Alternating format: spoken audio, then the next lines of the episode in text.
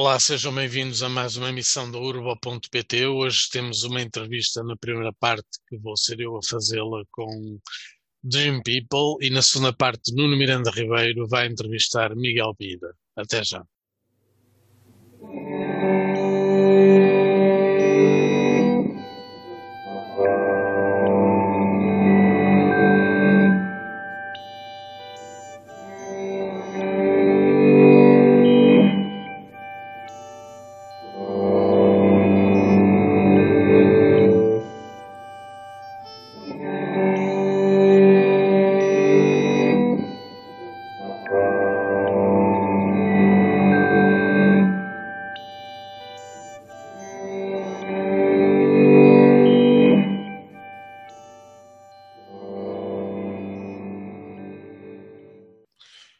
Abrir Suburban Lifestyle Dream do álbum Almost Young do Dream People.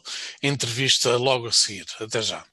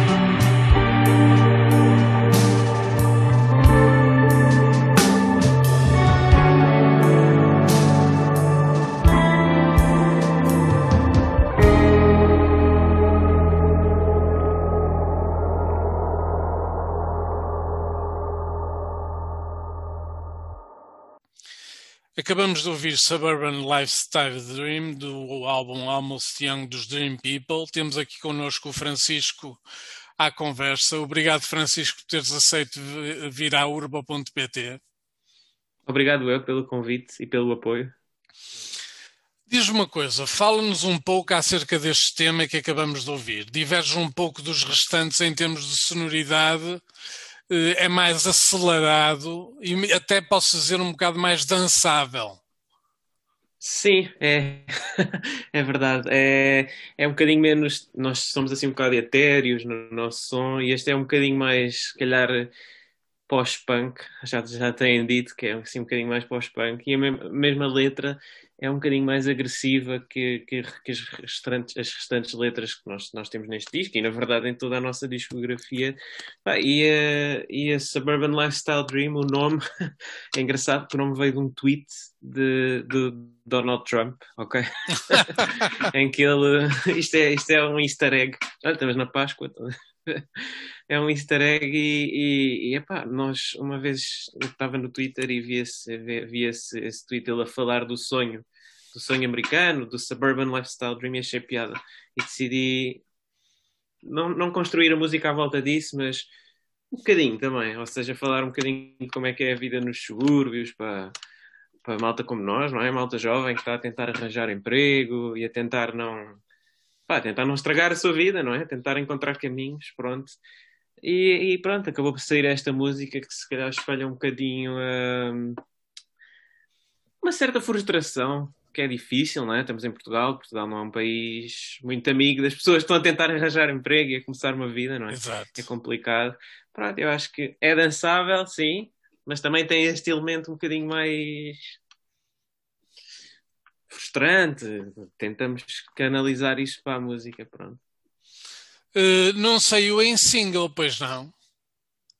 Não, nós, nós, o que nós temos feito é, já com o primeiro EP fizemos isto, é, temos lançado todas as músicas Uh, portanto, uma de cada vez. Em vez de lançarmos o, o, pacote completo, que já saiu, na verdade, saiu no dia 12 de março, fomos lançando uma música de cada vez porque achámos que cada música tinha a sua, a sua vida própria, digamos assim. Agora, singles uh, digamos assim, com o intuito comercial de irem parar à rádio, single single existem dois, que é People Think e a Talking of Love, ok? Uh, esta aqui, pronto, foi lançada individualmente, mas não a consideramos um single. É uma música que foi lançada individualmente, pronto. Não tem videoclipe, portanto. Não, esta não tem videoclipe porque nós somos uma banda que ainda com poucos recursos, não é? E, e fazer um videoclipe, pá, custa, custa, custa, não só custa dinheiro, como, como custa tempo, não é? Custa recurso, custa. é difícil. E, e, já, olha, eu fui eu que fiz, eu fiz três videoclipes, fiz os três videoclipes de outras três músicas. Foste tu que filmaste? Video... Uh, não, o, é, o The People Think, por exemplo, foi feito por uma equipa profissional, ok? Uh, canalizámos os nossos recursos para videoclipes para esse em concreto, porque acreditávamos que essa música era a que mais podia chegar às pessoas, por ser a mais, se calhar, mais fácil, e decidimos fazer um bom videoclipe para essa música. Para as outras, uh, fui eu que andei a pesquisar na net durante muito tempo a ver se encontrava algum conteúdo interessante e acabei por encontrar stock footage uh, e filmagens antigas dos anos 70 e dos anos 60 que eu acho que têm sempre, pá, não tem aquele ar uh, profissional, não sei o que, mas tem assim um aspecto se calhar nostálgico que, que achei que colava super bem com as nossas músicas e pronto, foi assim, construí três videoclipes, encontrei uma carrada de filmagens antigas e montei três videoclipes. É, temos que ser, pá, bandas, bandas pequenas é assim, temos que ser uh, resourceful, não é? Como se diz em inglês. Temos que encontrar, fazer muito com pouco, pronto, e foi o que conseguimos fazer aqui. Ok. Uh, o Soft Violence, o vosso primeiro trabalho, foi considerado pelo blog espanhol Mindis um dos melhores discos portugueses de 2020. Estavam à espera de reações como esta? Não, não de todo. Foi, foi de loucos, foi de loucos. Uma vez chegámos a, ao computador, que isto é um blog né, na internet, e abrimos e vimos que, que havia essa lista de de, dos melhores discos portugueses, não, não estamos aqui de certeza. É que são muitos, começamos... muitos a, a, serem lançados, a serem lançados por ano, não é? Quer dizer. É, é, é, exatamente. Agora com a pandemia não. um bocado menos. Eh, Sim, acalmou, acalmou, acalmou. um bocadinho, acalmou um bocadinho. Pronto, mas não estávamos à espera. Eh, eh, no fim, no fim de 2020, no fim de todos os anos, são essas listas dos melhores discos e nós ainda não nos consideramos, quer dizer, nós gostamos da música que fazemos e acreditamos muito nela, mas ainda somos uma banda pequenina e que não estava nada à espera de ver essa consideração, ainda por cima por um blog que não é português. Exatamente. Uh, um blog espanhol. Ficávamos muito curiosos que chegou lá fora e chegou em boa forma, né? Uh, e e surpreendeu-nos muito, sim, pois ficamos muito orgulhosos e acreditamos que este, este novo disco, Almost Young, possa ainda chegar um bocadinho mais longe. Não só a Espanha, a França, vamos França, Alemanha, Inglaterra, vamos a isso. Vamos Andamos a mandar ver. para todo lado para ver se, para ver se entra nesses sítios também. Diz-me uma coisa, sentiste a pressão de fazer um segundo EP depois desse, desse primeiro? Eu, é engraçado, nós pá, nós pudéssemos fazíamos um álbum, não é? Mas um álbum é o dobro do custo e, e isto tem muito a ver com, com custos e com, o que podemos fazer no momento. E pronto, tínhamos, tínhamos já temos ideia, nós é assim, nós a verdade é que temos ideias sólidas já para uma discografia de banda inteira até daqui a, a 15 anos, se quisermos. Mas pronto, uh, como, como éramos, agora já somos um bocadinho menos, mas como na altura éramos uma banda bastante pequenita, né? Uh, o que pudemos fazer foi, foi, foi um EP nessa altura.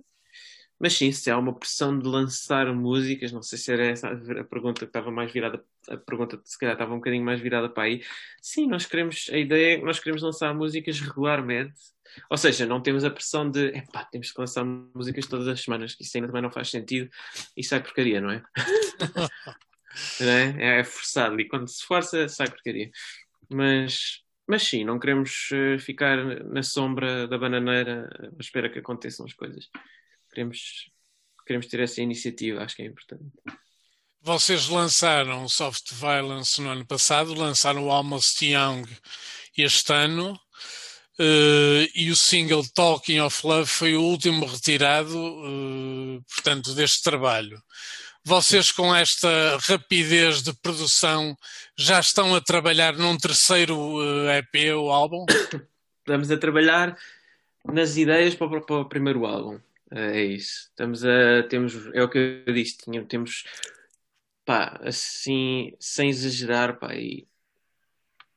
Sei lá.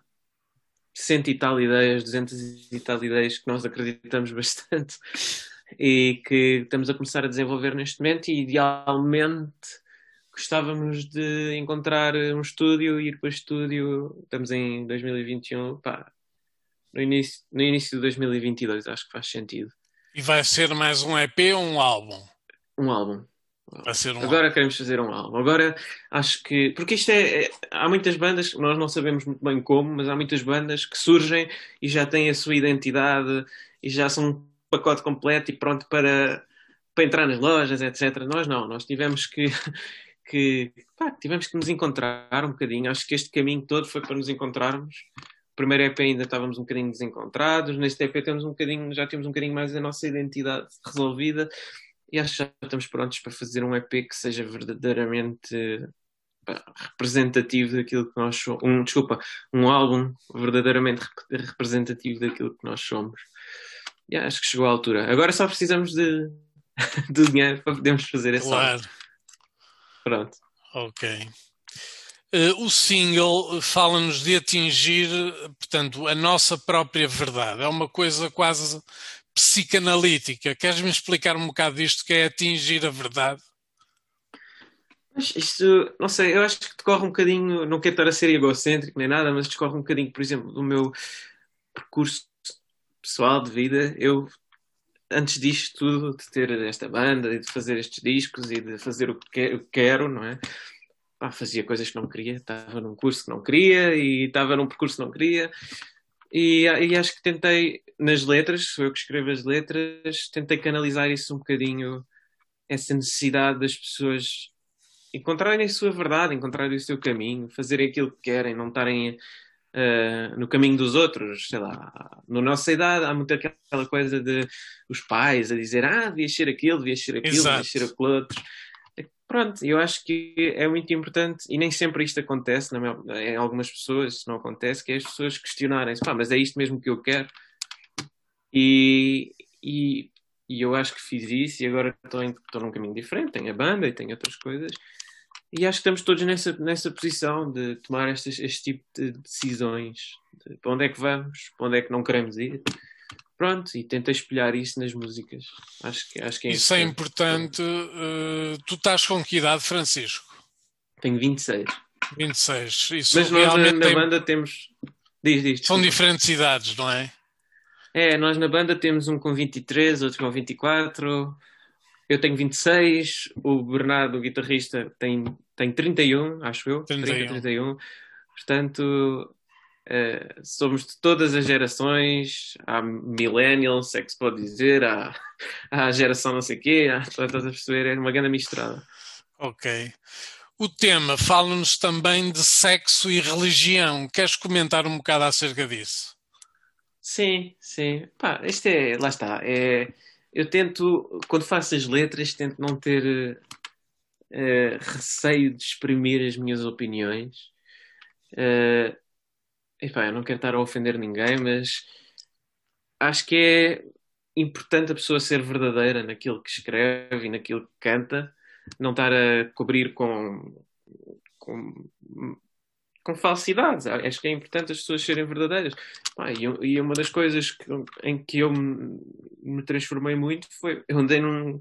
A minha educação foi em colégios católicos e não sei o quê, e agora estou no polo oposto. Também eu, quando fui quando era quando tinha os meus até aos nove anos andei num, no, no chamado Colégio Teresiano aqui de Braga, que era também um colégio católico cheio de freiras.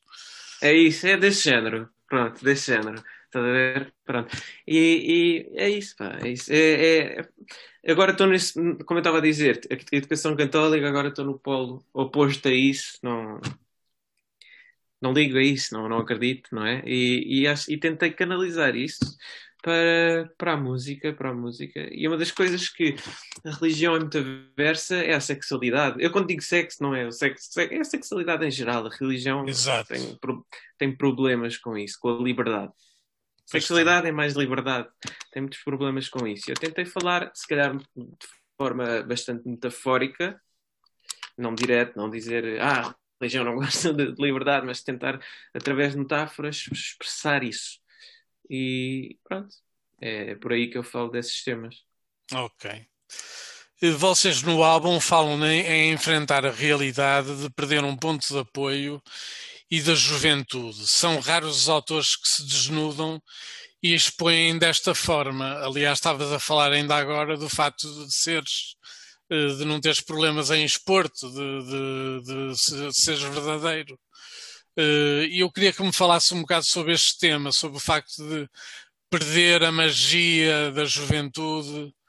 Eh, tu ainda és jovem, mas, mas eu sei o que é que tu pretendes dizer com isso, mas eu queria que tu, que tu avançasses um bocadinho com o tema.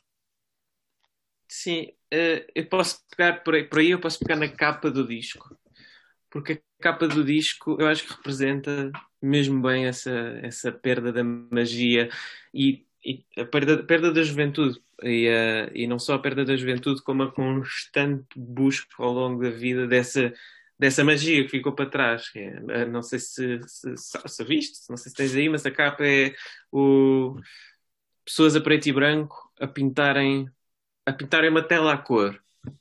E é um bocado estranho, mas nós gostamos desta ideia porque pinta precisamente isto. Ou seja, à medida que a vida vai avançando, perde-se. Pode-se ganhar outras coisas, atenção, mas perde-se muito esta, esta energia juvenil, que é uma coisa que não volta ao longo da vida, ou se volta, pelo menos, isto é um bocado, é, é, é bastante pessoal para mim, mas, eu, mas uh, acho que se perde esta, não sei, perde-se a cor, e, e, esta ideia da cor ficou, ficou, ficou para trás e estar sempre a tentar recuperar essa cor é uma ideia que, que eu achei muito, muito interessante e que encontrei, por exemplo, no, na discografia de Leonard Cohen, que é de onde veio o nome do disco. Vem, okay. O Almost Young vem lá de uma, de uma estrofe de, do So Long Marianne. É a música mais, mais conhecida dele, mas pronto. Uh, pá, é uma ideia muito melancólica, muito nostálgica, é exatamente onde me sinto agora, nesta fase da minha vida e a maior parte dos membros da banda também. É? Estamos a sair, estamos a sair, estamos a sair desta, desta altura, que é bastante idílica, em que ninguém tem que trabalhar, também ajuda, vivemos em casa dos pais, agora somos mandados para um mundo em que temos que passar 8 horas por dia ou mais, 9 horas por dia, a trabalhar em coisas que há quem gosta, há quem não gosta né, do seu Exato. trabalho. E surgem as obrigações, as contas, os filhos, a vida transforma-se e perde um bocadinho esta ideia um bocado romântica de, da arte, não sei. É, é assim. E, e lá está, estavas a dizer uma pessoa que queira fazer arte, na minha opinião, tem que expor-se, tem que abrir-se ao mundo. E acho que fazia sentido nesta altura falar desta angústia. Isto é uma angústia de todos nós aqui na banda. E pronto, acho que, acho que é por essa razão que. Mas conversam sobre isso? Tema. Conversam sobre isso? É assim, as letras uh, partem de mim, ok? E depois eles pedem justificações. no fundo é isto, eles pedem porque é que, porque é que escreveste sobre isto? Porque é que, porque é, porque é que o EP, achas que o EP... depois nós fazemos ideias de nomes para o, para o disco. Uh, uma lista de nomes. E, e, eu propus esta, e porquê é que achas que devia ser esta ideia? Porquê é que, porquê que, porquê é que este tema é que é o foco do disco? E, e pronto, discutimos isso e, e, ficou, porque toda a gente se sentia exatamente nessa, nessa parte da vida. Pronto. Mas sim, é Mas... é com muito debate, nós somos uma banda democrática. Ok, ainda bem. Uh, mas felizmente vocês trabalham Uh, mas tem este hobby da música, que é um, pelo menos, há pessoas que não têm nada disso, que trabalham o dia todo e depois vão para casa, têm os é, filhos, é, é têm isso. a rotinazinha de ver televisão ou ir para o Facebook e acabou. E não é. passa é. daí. Vocês pelo menos têm uma banda, não é? Que é uma coisa, tocar é, ao vivo deve ser uma coisa boa para vocês acaba, acaba às vezes por ser uma boia salvadora, quase, dessa vidinha de não nos afogarmos nessa vidinha da treta, vamos dizer assim, a vidinha da treta, de, de chegar a casa e fazer scroll e estar ali feito, feito zombie. Zombie, zombie, exatamente. Zombie, exatamente, zombie, a morrer, entre aspas, não é? A morrer. Um, Sim, é uma boa, é uma boa de salvação, totalmente. A música e poder tocar e poder fazer música ao vivo e poder fazer discos de fogo. Eu, eu, eu não sei o que é que seria de mim e eles de certeza diriam a mesma coisa. O que é que seria de mim sem isto? Ok, ainda bem que tem o projeto então. É. Mas no, no, no álbum há focos de luz positivos também. Claro, sim. Fala um bocado disso. Por exemplo, por exemplo, ou seja, onde é que sentiste que havia. Que havia Nas letras havia, havia qualquer sinais de esperança.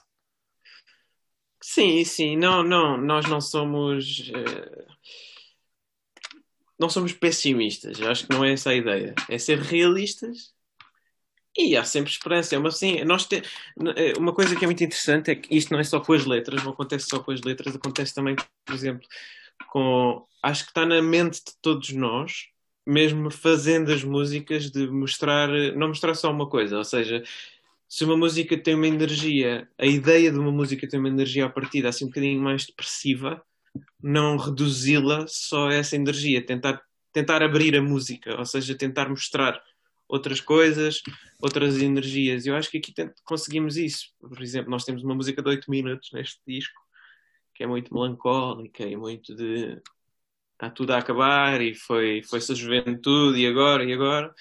Mas tentamos sempre mostrar algo mais que pode vir algo mais e que sei lá chegar à idade adulta também não é não é a idade adulta é chegar a esta fase da vida não é não é o fim não é? Há mais coisas não é? E as pessoas lá está é o que estavas a dizer as pessoas podem optar é uma opção as pessoas chegarem a casa e irem matar-se à frente da televisão não é Uh, não fazer mais nada. É uma opção.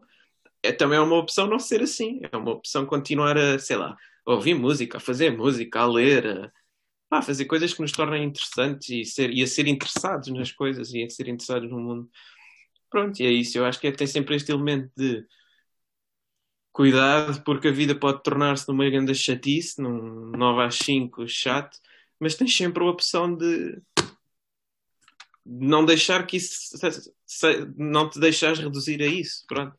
Acho que é daí que vem a esperança. Há sempre essa opção. Estavas a falar de leitura, és um leitor?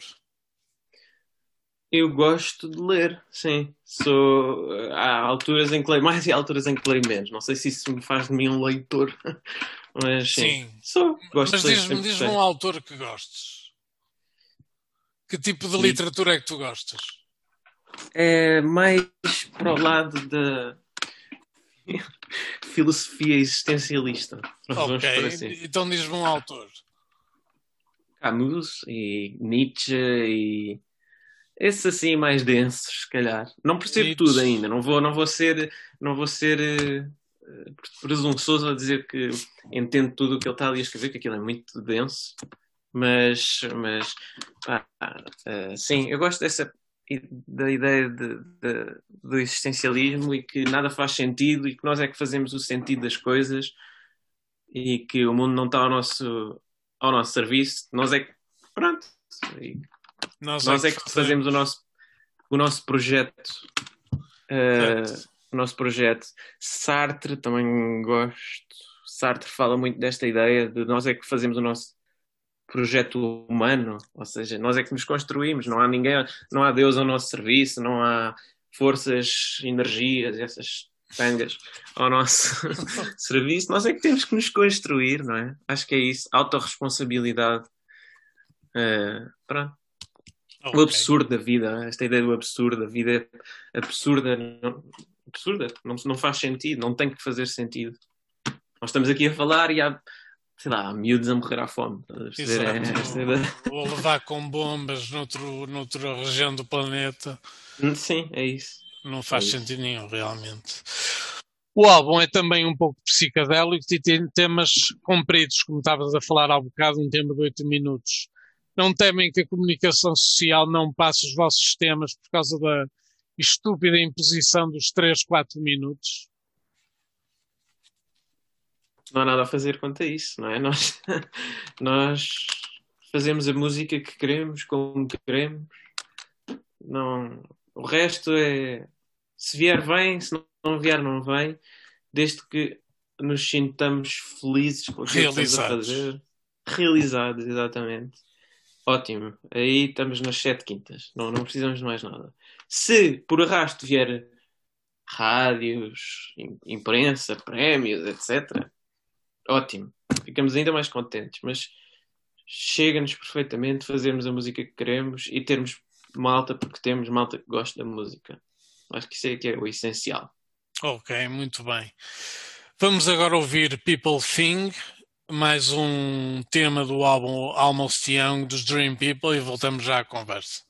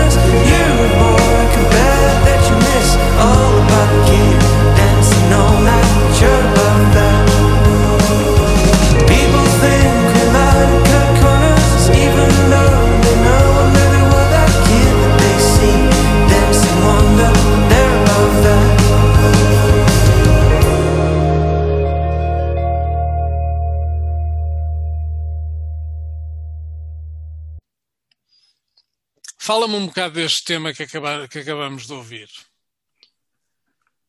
Este tema, é, lá está, tem este elemento de esperança que estavas a falar, acho eu. Uh, a música, a letra, a, a, música é feliz e triste ao mesmo tempo. Uh, acho que é essa a característica forte dela. É feliz e triste, é melancólica, no fundo. Uh, e a letra também. A letra fala de, fala de um homem que, que se perdeu. Que se perdeu na vida, lá está. Foi, decidiu, optou por viver essa vida, a vidinha uh, e que um dia vai na rua, entre aspas, não é? Vai na rua e vê um grupo de jovens a dançar e a divertirem-se e a, e, a viver, e a viverem a sua vida. E, e pensa naquilo que se transformou, pronto. E, e, portanto tem esta ideia de pessimismo, mas também, olha, vê no que te tornaste e vê que podes manter a opção de fazer mais alguma coisa de ti mesmo. E acho que ele, e a, a, musicalmente também tentamos uh, mostrar isso. Acho que a música tem várias energias. Uh, tem uma energia assim um bocadinho mais downbeat e uma energia mais upbeat. E depois, pronto, é, acaba, acaba com, com a transformação desse homem metafórico. Pronto, é, é, é People Think. Ok. Eh, e em termos de composição, o que é que surge primeiro? Vocês pegam primeiro no instrumental ou surge uma letra primeiro? Como é que é o processo de composição? Uh, depende, a verdade é que depende, porque uh, neste disco as pessoas compuseram as ideias iniciais foi o Nuno, que é um dos guitarristas, e eu. Partiam, portanto, ideias de mim e dele. No caso das minhas ideias, já vinham com uma espécie de. uma espécie de letras, ok? que não são bem letras, mas são uma espécie de letras. O que eu gosto de dizer é que são uma espécie de aguarelas, ok? Assim, meio abstratas, onde eu depois vou encontrando as formas. Ou seja, eu tento respeitar o balbucio, tento respeitar os murmúrios que eu vou mandando e acho, acho que na verdade em todas as ideias que eu vou fazendo já está lá o tema apesar de estar assim disfarçado. Uh, e tento desvendar o que é que aquela música me quer dizer. E, e, e por acaso no outro dia encontrei um, um, autor que faz também letras assim, música, o David Byrne dos, dos Talking Heads. Talking Heads. Eu li o livro dele e ele descrevia exatamente o mesmo processo. Ele balbuciava umas, umas coisas por cima da música e depois ia ouvir e tentar deslindar o que é que estava por baixo dessa, dessa abstração. Então. E, e pronto, pelo menos é esse o processo para fazer letras, é, já existe esse, esse, essa abstração e eu vou buscar a coisa mais concreta. Pronto, depois a nível musical, parte, normalmente parte de mim do Nuno, como eu disse, mas são trabalhadas em banda e o Bernardo, por exemplo, traz, traz coisas incríveis às músicas. Uh, ele tem uma educação musical muito sólida e já e fez parte de bandas de jazz e de post-rock, etc. Portanto, é o que tem mais experiência musicalmente e traz elementos muito interessantes e mudanças muito interessantes. E, e, e, se calhar um dia até nos vamos transformar numa banda de prog, porque ele está sempre a ouvir prog, ele adora prog. e portanto, não sei, somos uma espécie de proto-prog, porque não sei, as nossas músicas não parecendo simples algumas, há, há sempre várias histórias, várias histórias diferentes, vários momentos diferentes. Portanto, é assim uma grande misturada de várias influências de toda a gente. Portanto, é uma banda democrática, não é, há. Muito democrática. Não há um membro predominante? Não, não, eu acho que não. Eu, nós, muitas vezes é o vocalista ou assim, mas nós tentamos pôr tudo a debate e a votações, ok? Uh, desde se calhar nas letras é um bocado de tirania, porque eu faço as letras e se calhar não dou grande margem para depois se alterarem, mas debatemos as letras, mostramos uns aos outros e eu mostro-lhes e eles dizem o que é que acham, onde é que devia melhorar, etc. E já estão a dar, por exemplo, sugestões de temas para falar no, no álbum, no próximo álbum. Ok. Uh, já dizer aqui, uma das ideias mais interessantes é fazer uma espécie de diário de sonhos, ou seja, ir registando os meus sonhos. Eles sugeriram isto, acharam que é interessante. Eu também acho que é ir arranjar um bloco de notas e depois da noite, depois de dormir, registar o meu sonho e ver se encontro temas interessantes a partir dos sonhos. Isso é tentar ligar um... É fixe, sim. Eu acho que o Tom York, dos Radiohead, fez uma coisa semelhante num, num álbum dele. Mas sim, acho que, é, acho que é super interessante. Mas sim, somos uma banda, somos uma banda super democrática e vai tudo a votos. E sim, não há ninguém que se destaque, acho eu. Ok, isso é raro. Talvez seja, sim, talvez seja. É um bocado raro. Normalmente há um predominante que, que ou dois que dominam a cena uh, e depois os outros vão atrás. Como estou-me a lembrar, por exemplo, dos Mão Morta, é o Adolfo Luxúria Canibal sim, sim, e é o Miguel Pedro, e é principalmente o Miguel Pedro que, que compõe as músicas todas. O Luxúria Canibal uh, mete as letras e os outros elementos dão apenas uns pequenos inputs. Uh, pronto, portanto, foi só para dar um exemplo. Sim. Diz uma coisa, vocês uh, estamos em fase pandémica, não estão a dar concertos, sentem a falta disso? Uh, sim, sentimos, sentimos, sentimos, no entanto, temos a sorte de agora terem começado, porque lançámos o disco e a malta a gostar do disco, temos a sorte de termos recebido umas propostas e lá para maio vamos começar a dar uns concertos, não muitos, mas sim, sentimos muito falta, estamos muito enferrujados, precisamos de estar juntos, porque uma banda não, não é uma banda se estiver junto assim por Zoom ou por Skype, não é? É o que nós temos feito. Uh, e, e pá, sentimos muita falta. Acho que, acho que é uma das coisas que nós precisamos. Estamos bem a fazer discos, etc., mas precisamos daquele calo, calo de tocar ao vivo. Acho que é super de fazer um circuito. E, mas, mas lá está, a pandemia também é um bocado complicada porque vem um bocado destruir esse circuito, não é? Há Exato. malta que já não consegue pagar a bandas, vai ter que fechar os seus espaços e epá, é muito, muito complicado, muito complicado. Acho que, infelizmente, não só espaços estão a fechar agora, como bandas vão se dissolver por causa deste do que está a passar agora, porque não vão ter essa oportunidade de tocar ao vivo. Bandas, se calhar, mais pequenas uh, não, não, vão ter espaço, porque agora vão ser 50 cães a um osso, não é? Vão, vai toda a gente querer dar concertos quando isto abrir e não sei se vai haver oportunidade para todos, o que é uma pena, porque pá, a música também vive das bandas emergentes e acho que as bandas emergentes que uh, sobreviverem, entre aspas, a esta fase, a este deserto que está agora a acontecer, vão, vão conseguir, pelo menos esta é a minha perspectiva, vão conseguir. Uh, pá, vão conseguir vingar no futuro. Não estou a dizer ter imenso sucesso, mas vão conseguir vingar no futuro. E acho que tem que uma banda neste momento tem que ser super resiliente, mesmo que não, que não haja, não haja muito a acontecer. Acho que é importante ser-se resiliente e arranjar mas, maneiras de fazer a música chegar às pessoas. Mas têm dado concertos online ou não? Uh, concertos online, nós fizemos uma apresentação do disco, que não foi bem um concerto, foi conversa.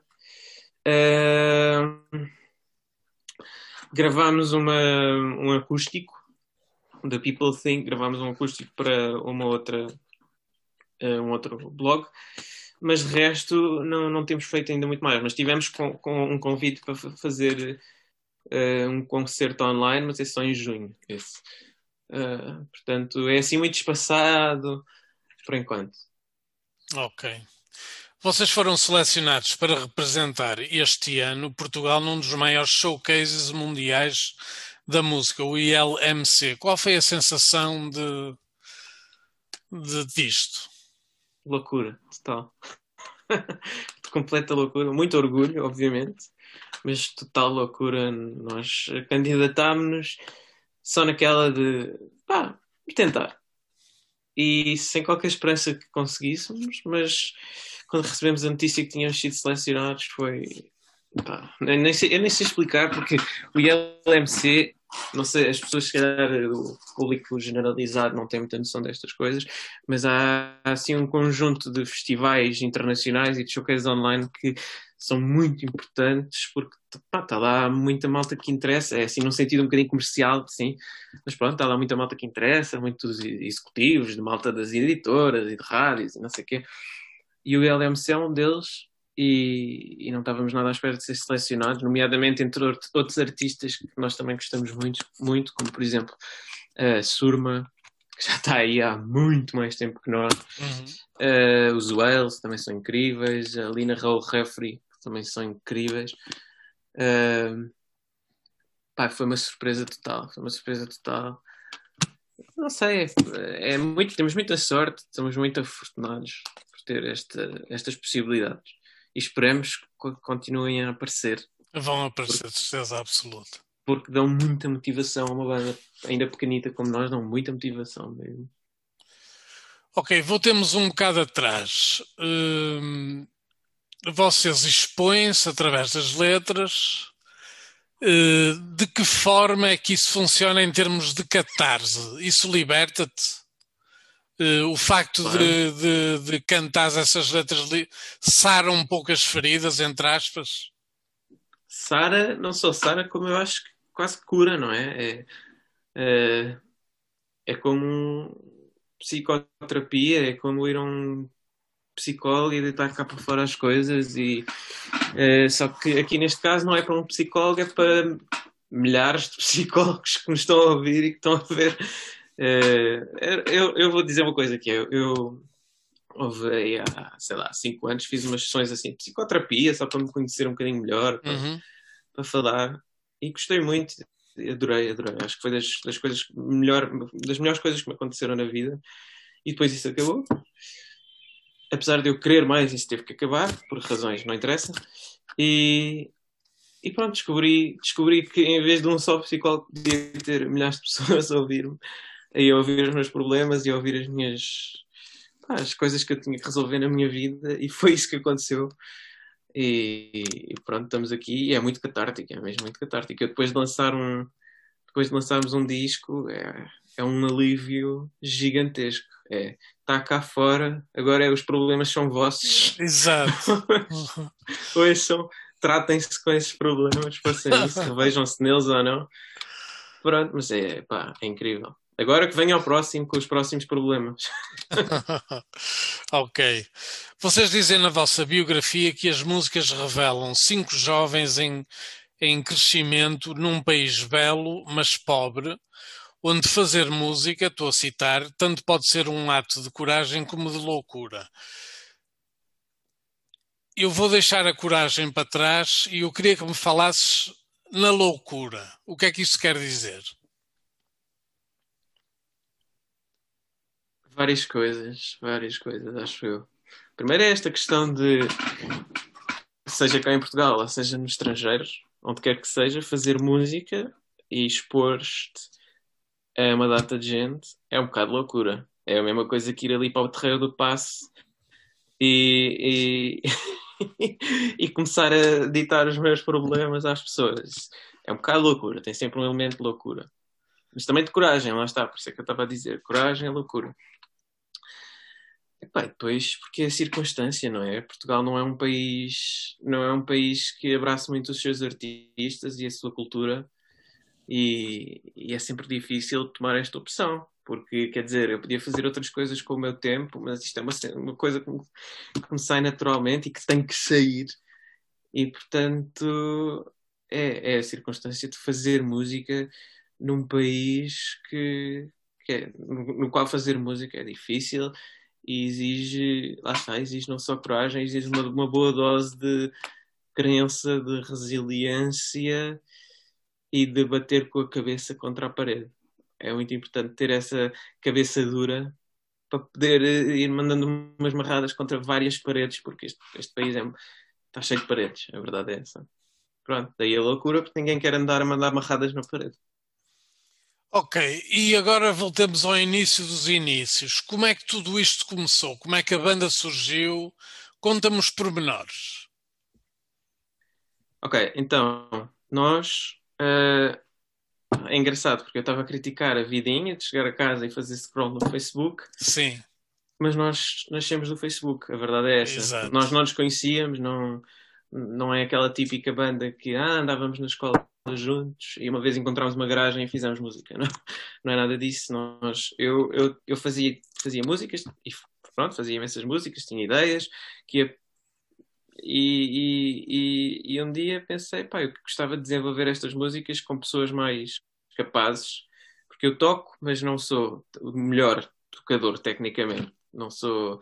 Eu não acho que seja músico, sou mais pronto, instintivo, digamos assim. Eu preciso de músicos para pôr isto em prática E pronto, foi assim. Meti um anúncio no Facebook num grupo de músicos. Uh, músicos portugueses procuram-se, acho que era assim o nome. E, e, apareceu, apareceu o Nuno, o Nuno, guitarrista. E depois foi assim nesta lógica, fomos pondo todos os músicos desta banda, portanto todos os elementos, o baterista, o baixista o, e os dois guitarristas surgiram de, surgiram de anúncios no Facebook. Portanto, somos uma banda um bocadinho vulgar, se calhar. Não sei se, não sei se existem muitas outras bandas assim que os elementos tenham surgido todos de, de Facebook e que não se davam antes. Mas eu acho, eu acho que isso também nos torna um bocado únicos, porque não temos, às vezes, ter a carga da amizade e já virmos de trás e não sei o quê. Pode ser bom, mas também pode ser limitador. Aqui, no facto de não nos conhecermos, ou seja, já nos estamos a conhecer, não é? Mas o facto de não termos esse passado, de podermos termos só no nosso horizonte, temos só o nosso, temos só o futuro, não temos um passado em conjunto é fixe, é fixe, pode, pode trazer coisas boas, acho eu. Eu acho engraçado o vosso nome, Dream People, porque depois as letras, como nós estávamos a falar, revelam a crueza da realidade. Uh, e essa antítese, por acaso, é engraçada. Como é que surgiu o nome? Uh, há várias histórias de como surgiu o nome, a verdade é essa, ok? Nós tínhamos uma grande lista de nomes e na, nessa lista estava Dream People. E a história real é que uma vez eu estava a ler, não me lembro quem é que estava a ler, na praia, e vi, vi não estavam juntas as palavras, não era Dream People, não estavam juntas no livro, mas estavam em, numa, em páginas separadas, eu vi e, e achei piada. Mas depois fizemos uma lista e e, e, tentei eu vender essa ideia ao resto da malta da banda e não estavam bem convencidos. Havia quem quisesse, por exemplo, Dream River. Ok. ok, mas tínhamos sempre esta ideia dos sonhos. Não sei, por acaso, não sei porquê. É interessante, mas, mas é um mundo tão desconhecido, não é? O, o mundo dos sonhos é uma coisa tão estranha. Interessante. E interessante, exatamente. Uh, e interessante, nós ficamos sempre assim colados a essa ideia dos sonhos. Pois a palavra people acho que surgiu naturalmente e surgiu também depois de vermos. Uh, por exemplo, existem filmes em que se fala muito de sonhos, como por exemplo o Inception, do, do Christopher Nolan. Nolan. Exatamente. E, e há lá uma cena em que eles estão num, num sonho, já deve ter visto, não é? Eles entram nos sonhos, há lá uma cena em que eles estão no sonho e, e as pessoas populam a população do sonho são os Dream People, na verdade, não é? São, e, e reagem, a, a, reagem à pessoa que está a sonhar. Epá, eu achei imensa piada esse conceito.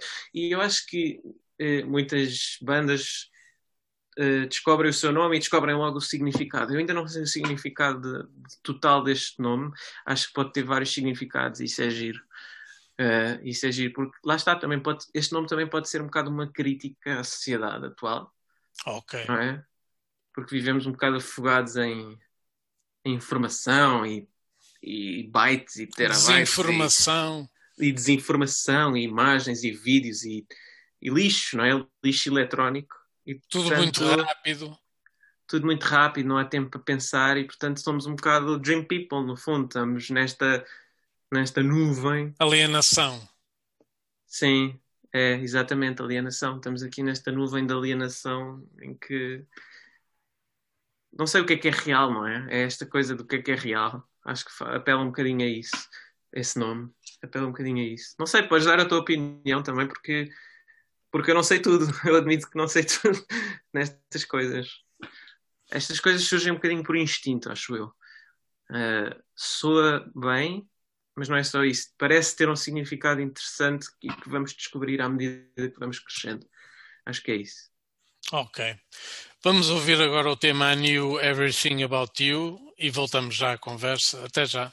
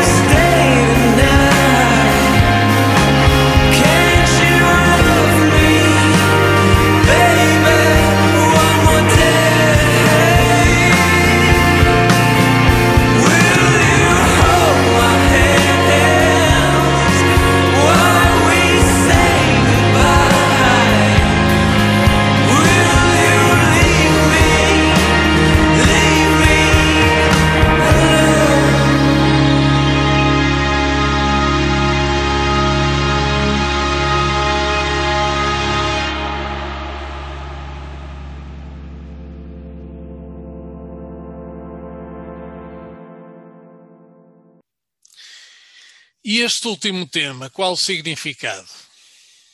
Do I Know Everything About You? Sim. Uh, lá está. É, é, é muito.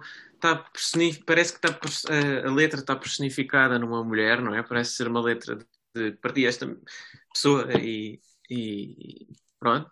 Uh, mas acho que é um bocadinho. Vai um bocadinho além disso, não é apenas uma história de amor. É, o que fica, é, é sobre nós próprios a letra. Acho que é. Perdi esta pessoa eu próprio. Foi-se embora e agora sei pronto, fico, fico, fico onde? Fico neste vazio. Acho que é um bocadinho uma letra sobre, sobre nós próprios, apesar também poder ser lida como uh, uma letra de amor e de perda. Uh, tem sempre esta dupla interpretação, uh, pelo menos do que eu concluo. Mas sim, a nível de, de, de, de falar de uma relação, é sobre esta ideia de estarmos com alguém e quando a perdemos, ficamos com aquela informação toda sobre, sobre a pessoa, ficamos com aquela com os dados, os dados, quando eu digo os dados, é, é como é que ela fala, como é que ela é, os seus tics, as suas manias. E quer dizer, serve-nos de nada, serve-nos apenas de memória e, e, melancolia e para nos chatear no coração, entre aspas. É difícil de explicar este tipo de coisas, mas mas eu acho que é sobre estas duas coisas, sobre nós próprios e sobre, e sobre perdermos alguém. Ok. Uh, de quem é que partiu a ideia para o vídeo de People Think? Um, aquilo é um dançarino no meio da negritude. Portanto, uh, é uma letra que não é propriamente positiva, mas tens ali uma pessoa a dançar. Conta-me a história acerca deste vídeo. Olha, o vídeo foi feito por uma realizadora que é muito. é jovem, mas é muito talentosa e achamos que vai ter um futuro super uh, brilhante, que é a Andrea Pereira da Silva. E quando nós mostra lhe mostramos esta música, ela disse logo que via exatamente este tipo de coisa, ou seja, uh, um ambiente assim escuro e sombrio, uh, dark, digamos assim, mas com alguém. Eu não quero dizer feliz, porque aquela dança não é muito feliz. É um bocado quase esquizofrénica, digamos assim. É, é feliz, triste e desesperada ao mesmo tempo. Parece que está a tentar escapar da escuridão. E ela propôs isso e nós achámos que encaixava perfeitamente. Porque é, é exatamente isso. A música é, é sobre o desespero de um homem mas é sobre um desespero, é sobre o desespero por cima de uma música que parece ser feliz. Portanto, é assim esta ambivalência, escuro e, e luminosidade que eu acho que a Andreia conseguiu perfeitamente e que o dançarino, que é o João Reis Moreira, também percebeu, percebeu que a dança não era suposto ser uma dança uh, uma dança engraçada só, uma dança de discoteca, digamos assim, é para ser uma dança que que mostrasse o interior da pessoa, que mostrasse as mágoas da pessoa. Eu acho que ele conseguiu fazer isso perfeitamente. E a Andrea também, interpretando. Vocês não aparecem nos vossos vídeos, é para dar uma aura de mistério à vossa volta? É. ai, ai. Uh, não sei, não sei, não sei. Eu acho que sim, eu acho que é importante manter. Acho que hoje em dia as bandas dão muito de si e os artistas dão demasiado de si. Eu acho que uh, uma das coisas que é interessante no, nos músicos, ou seja, eu quando penso, sei lá, em músicos que gosto, sei lá, dos anos 70, dos anos 60, uma das coisas que eu gosto é que eles são quase como não humanos, digamos assim, ou seja, posso rever-me nos problemas deles mas eles não são contactáveis, não há, não é, não é, não há uma, uma proximidade. Eu gosto disso. Parece uma coisa negativa, mas eu gosto disso. Não acho hoje... nada negativo. Pronto, pronto. Eu acho que hoje há muito vê-se demais, não é? Com os Instagrams e com os Facebooks, vê-se demais. Eu acho, acho que é importante manter essa aura de mistério. Acho que os grupos mais interessantes são aqueles que não se mostram totalmente, que estão em contraluz, digamos assim. Uhum. Uh, e eu acho que uma coisa que nós queremos tentar ao vivo é ter esse ambiente de contraluz, para as pessoas não nos verem tão bem. E, por exemplo, agora, agora por exemplo, acabou uma banda que fazia isso perfeitamente, não é? um grupo que são os Daft Punk, nunca, nunca se mostraram. Máscaras, manteve-se um mistério à volta deles. E, portanto, eu gosto muito desta ideia de mistério à volta das bandas e dos artistas e acho que devia haver mais. Acho que perde toda a magia quando. Não é? Quando, quando Concordo parece. plenamente. Aliás, É. devo-te dizer que cheguei a escrever artigos de opinião exatamente sobre isso. Eh, sobre o facto de hoje em dia haver uma proximidade demasiada entre os fãs, quase uma exigência. Tens que ser meu amigo. Exatamente. Eh, acho que há um exagero hoje em dia.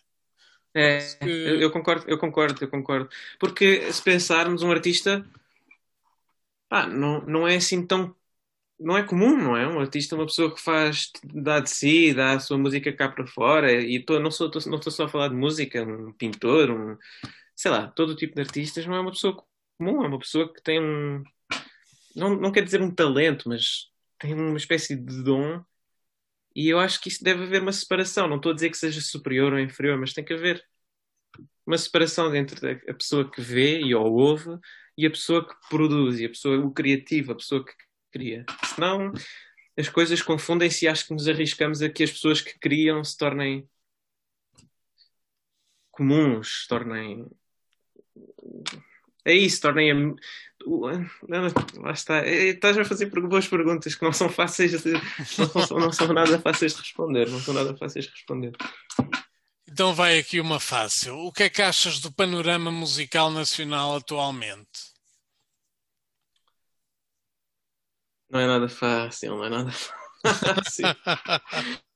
Não é nada fácil essa pergunta. Não, eu acho que. Eu acho que há muita, muita, muita música boa a ser feita em Portugal, mas a ponte para divulgar esse- essa música boa parece que está. tem uma espécie de checkpoint muito restrito em que só passam algumas coisas para o outro lado. Ou seja, o público está do outro lado, os criativos estão deste, o público está do outro lado, e há critérios muito apertados para aquilo que chega ao público, ok? Portanto, eu acho que o panorama musical em si, a malta criativa está super saudável. Do lado dos. Pá, não quero estar a dizer nomes nem nada, não vou fazer isso, mas do lado de quem deve divulgar a música, podia estar muito mais saudável. Muito mais saudável. Não sei quem é que manda nisso, não me interessa, mas podia estar muito mais saudável, podia haver mais eh, cuidado eh, a tratar os artistas, no sentido de ouvir os artistas, ouvir as suas músicas verdadeiramente, não só olhar para o nome que vem no mail e ah, sim, é, é o meu amigo, vou passá-lo. Não, a pessoa dignar-se a ouvir aquilo que, que lhe é mandado e perceber isto é bom ou não é bom e passar. Pronto. E portanto há estes dois lados, a malta que faz música e a malta que divulga música. Depois há a malta ao vivo, os concertos ao vivo também é importante. Acho que aí eh, eu acho que vai melhorar aí no- nos concertos ao vivo, no circuito ao vivo, há de melhorar, não já, mas somos um país que investe muito na- no- nos concertos ao vivo, se calhar até é porque temos bom tempo, não sei se estas circunstâncias, temos bom tempo, a malta gosta de se divertir, porque portugueses gostam de lazer e de se divertir, e, e eu acho que, pronto, são estas, são estas três coisas, duas delas estão bastante bem, eu acho que vão estar bastante bem no futuro. Uh, aliás, porque eu acho que a música está muito democratizada agora. Toda a gente pode fazer música e isso é muito bom, na minha opinião, porque basta ter um programa no computador, não é? Uh, para se fazer um- uma ideia de música. Pronto. E eu acho que por isso estamos muito saudáveis em muitos aspectos, excepto noutros. E estávamos a falar de divulgação, estavas tu a falar de divulgação. O que é que achas destes novos 30% de passagem de música nas rádios? Eu já entrevistei aqui bandas a dizer que acham pouco, que devia ser 70%. Eh, há pessoas que não ligam muito a isso, que acham. O Slimy, por exemplo, disse-me que, que bastava um programa de televisão em que passassem músicas alternativas. Eh, o que é que tu achas sobre isso? Eu acho que ter que haver uma imposição, que o Estado ter que ser paternalista ao ponto de dizer que as rádios têm que passar música portuguesa é, é logo aí algo, mostra que algo está mal, não é? Eh, ou seja, eu acho que isto devia partir das rádios portuguesas, devia partir dos, dos, dos locutores, não estou só a falar de rádio, estou a falar também de televisão, de todos os meios.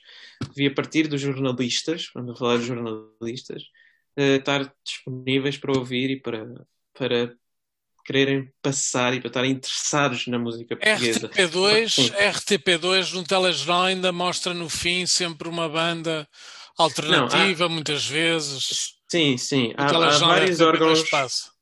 Sim, há vários órgãos de comunicação que são muito bons, muito bons e que investem, eh, investem na música portuguesa, mostram a música portuguesa, eu acho isso fantástico. Eh, querem, mas agora, querem fazer cotas de 30%? Pá, não sei. o- em que é que se traduz esse 30%, não é? Se for para passar mais dos mesmos, simplesmente mais músicas dos mesmos, Ou pronto, do mesmo não- não estilo, não é? Como a RFM. Ou do mesmo sempre- estilo, exatamente. Passa sempre aquela, aquela música portuguesa standardizada e uma pessoa já sabe a que horas é que o, o artista X vai cantar. Ou... É isso. É isso. Pois, é, lá está. Tudo parte de quem deve tomar esse tipo de decisões. Seja 30%, 10%, 50%, 70%. Eles se tivessem 70% também quereriam passar o mesmo tipo de música. Portanto, tem que haver uma mudança de mentalidade, não é?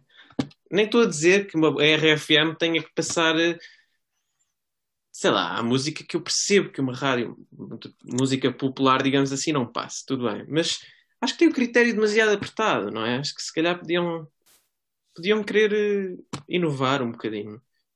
E isso eu acho que é independente de, cotas. Ou seja, não tem a ver com números, 30, 40, não interessa para nada. Interessa é a mentalidade de quem está à frente e quem decide, dos programadores musicais dessas rádios, dessas televisões, desses jornais, etc. Eu acho que aí é que devia haver eh, um bocadinho, se calhar, mais de noção. E já agora, o que é que achas do apoio do governo ao setor cultural português? Hum, epá, eu acho que eu não vou, eu não, quero- não gosto de, de mal dizer para mal dizer. Eu acho que eu acho que a intenção é boa, ok? Acho que apoiar é, é obrigatório nesta fase, mas depois surgiu aquela questão da cláusula escon- escondida, o que é que foi, de, de o apoio só poder ser recebido por malta que está inscrita na- nas finanças desde 1 de janeiro de 2020 com aqueles códigos, não é? E, e, e pronto, isso, é, isso já não é ser honesto. Isso já não é ser honesto, acho eu. E desonestidade, seja vinda, vinda de, onde, de onde vier, ou seja, do Estado ou de outro sítio qualquer, acho que não faz sentido. Acho que. Mas, mas não, não faz. Também acho que não faz sentido nenhum haver malta a passar fome e a passar mal nesta fase. Malta da cultura, que é pessoas que dão muito a este país, parecendo que não. É muito, olha só para, para, para as áreas de- da economia com aquele conceito da utilidade, ou seja, de que maneira é que a arte é útil, de que maneira é que a música é útil, vamos apoiar aquilo que é útil. Só que a utilidade da arte é uma coisa que é muito útil. A arte, se calhar, é mais útil que muitas coisas que as pessoas pensam que são muito úteis. Eh, é, é uma utilidade se calhar de sanidade mental, acho eu. E, e a partir do momento em que começarmos a valorizar isso, vamos também valorizar mais os trabalhadores da, da cultura e vamos começar a apoiá-los como deve ser. Enquanto isso não acontecer, ficamos assim neste meio caminho em que se apoia um bocadinho e se excluem alguns porque são inseridas lá umas cláusulas nos apoios que impedem a malta de receber os apoios que lhes, que lhes são devidos.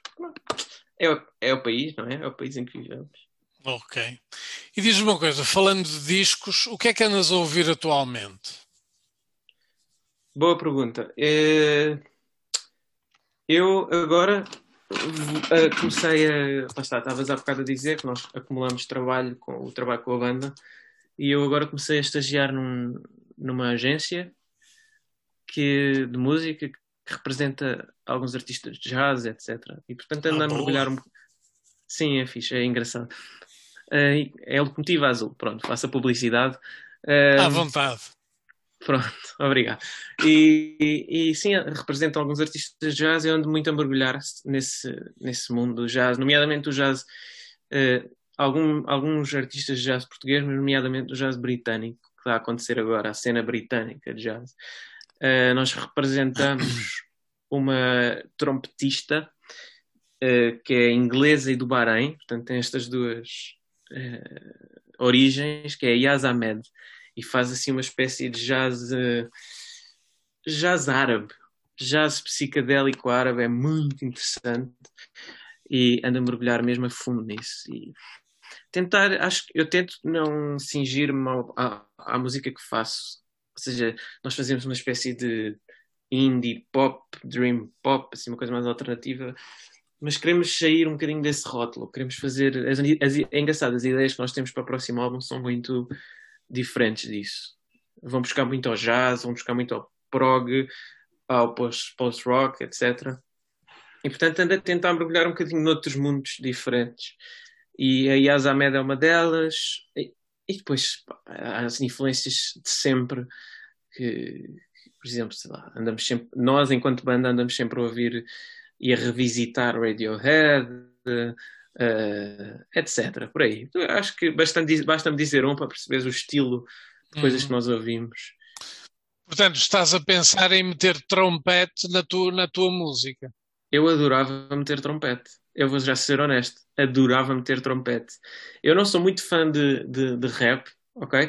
Mas acho que há um álbum que é, é consensualmente declarado como quase genial, que é o To Pimp a Butterfly do Kendrick Lamar. E eu não, não sou grande fã de rap, mas epá, aquele álbum tem o, tem o Kamasi Washington no trompete ao longo das músicas. E eu acho é genial. Acho que esse álbum é genial e tem também como, lá está, devia ter dito este, tem como, tem como grande referência, esse, esse álbum de momento, porque traz um tom muito suburbano às músicas, que é uma coisa que eu acho que nós temos no o trompete traz essa essa claustrofobia, se calhar, porque eu acho que é uma coisa que nós queremos eh, queremos trazer à nossa música. Acho que a nossa música é aberta e claustrofóbica ao, ao mesmo tempo. E, e pronto. Trompete, sim. Trompete Ok, então esperamos para ouvir o próximo trabalho. Ficamos por aqui. Francisco, obrigado pela entrevista. Foi, Obrigado, uma, horinha, foi uma horinha bem passada. Foi sim, senhor. Hum, e gostei muito que tiveste, tivesses falado de Nietzsche. Sabes que eu li quase todos os livros dele. Eu li três ainda só. Não sei, se- não sei quantos é que são no total, mas. São cerca de 22, se não me engano. Uau! Mm-hmm.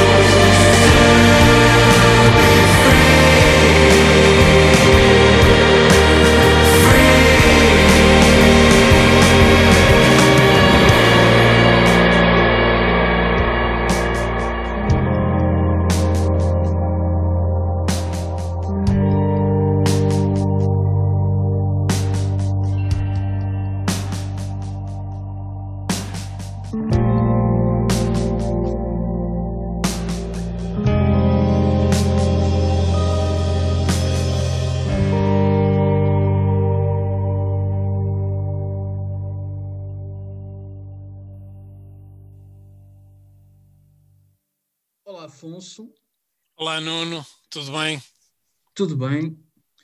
Um, o, o verão continua a aproximar-se, uh, fin- finalmente, e parece que algumas bandas começam um, a fazer concertos. Muito, Sim, muito muitos poucos. concertos neste momento. Neste momento há muitos, muitos concertos já agendados de múltiplas bandas. Hum, e portanto a época está a começar. Pronto, é ótimo. O confinamento está, está aos poucos a dar, a dar lugar a, a regras que nos permitem ter uma vida mais, mais agradável também, porque há Mais saudável. notícias. Exato. Sim. Há boas notícias lá da pandemia. Vamos ver se continua assim. Olha, eu, eu sei que uh, fizeste uma entrevista aos, aos Dream People. Com que Sim, ideia é que ficaste deles? eles são novos, eh, têm um trabalho muito bom. Eh, maioritariamente é- são músicas mais ou menos psicadélicas lentas, mas têm um tema mais rápido, que é o tema que eu mais gosto, eh, que é aquele que eu passo no início da entrevista. Eh, e eles falam maioritariamente sobre as dores do crescimento, do que é isto de se ser jovem, perder um bocado os sonhos, ter que se entrar para o mercado de trabalho. Portanto, eles, Uhum. na- nas músicas eles refletem um bocado sobre isso. Hum, e pretendem, eh, no futuro, meter um novo instrumento que é o trompete. Eles são baixo, guitarra, eh, portanto, os instrumentos normais. Eh, vão meter um trompete no próximo trabalho que lançarem, que será já este ano. Olha, Portugal tem bandas psicadélicas de grande qualidade. Houve um ressurgimento que veio também quando, quando houve o ressurgimento de, de riffs dos anos 70 Sim, e, e Portugal tem, tem produzido bandas muito boas né, nessa onda. Isso é, Sim. é uma coisa que me agrada. Hum, e,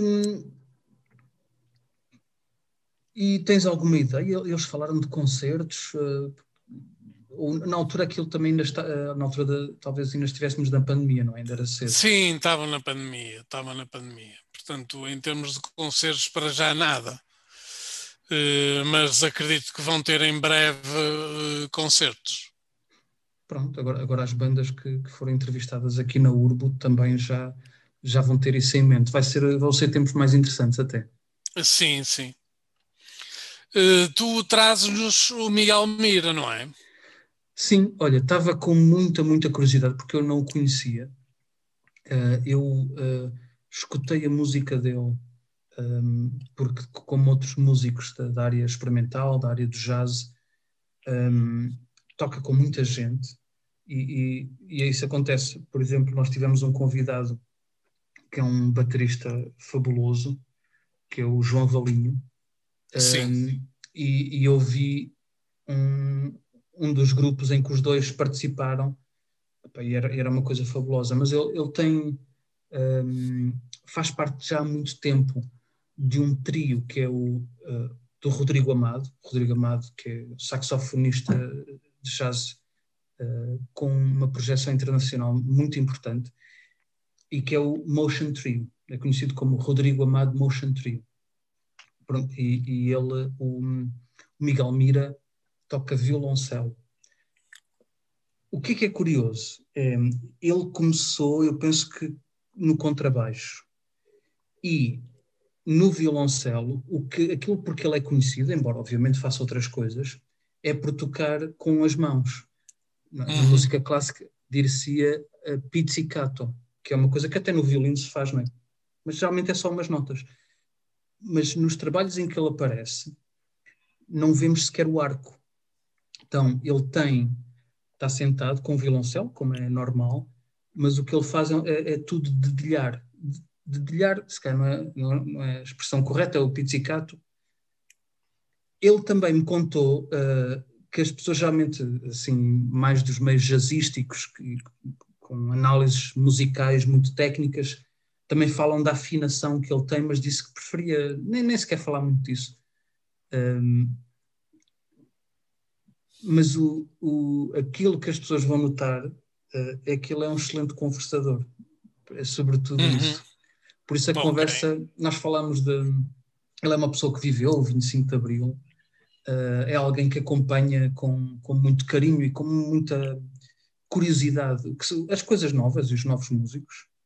Uh, e, e é também professor de desenho, por isso é, é alguém que tem sempre estas duas artes muito, muito presentes, uh, as artes plásticas e, e a, e a música. É Uhum. um excelente con- conversador, Fico- gostei muito, muito de falar com ele. Muito bem. E o que é que vamos ouvir dele? Nós vamos ouvir uh, o Rodrigo Amado Motion Trio com, eu espero que o nome não, eu não uh, mutilo muito, com Alexander von Schlippenbach, que é um Ok. pianista de jazz já com uma idade bastante avançada, com uma carreira, é um músico consagrado, e que o Miguel Mira estava felicíssimo uh, de ter tocado, ter tido esta oportunidade de tocar com, com ele, uh, com, com, com o trio de que faz parte. Ok, vamos ouvir então. Vamos lá.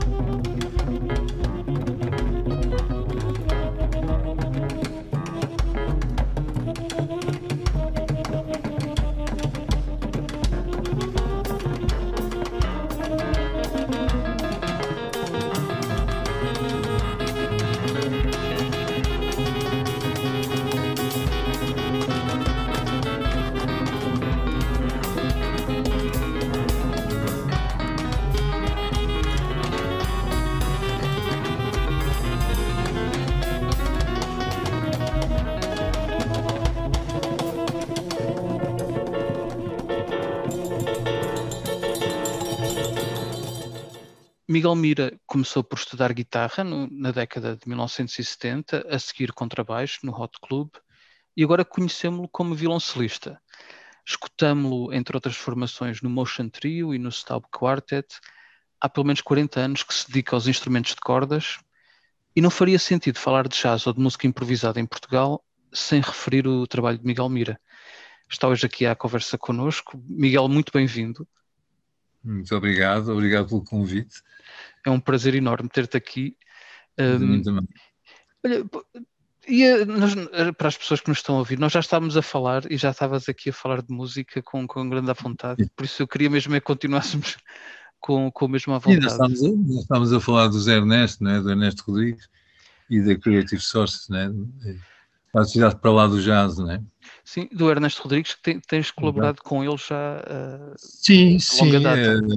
É, é sido, sim, posso dizer que já é de longa data, apesar de, no caso do Ernesto, que é, enfim, um, um, um, uma pessoa, um pilar importante de, de, uma, de, uma, de uma com uma etiqueta, com uma editora discográfica de grande importância, mesmo internacionalmente, ele próprio faz, é responsável pelo, um, por uma por um festival de música, de música que faz sistematicamente em Portugal, mas que já faz também em Berlim, onde também vive e trabalha.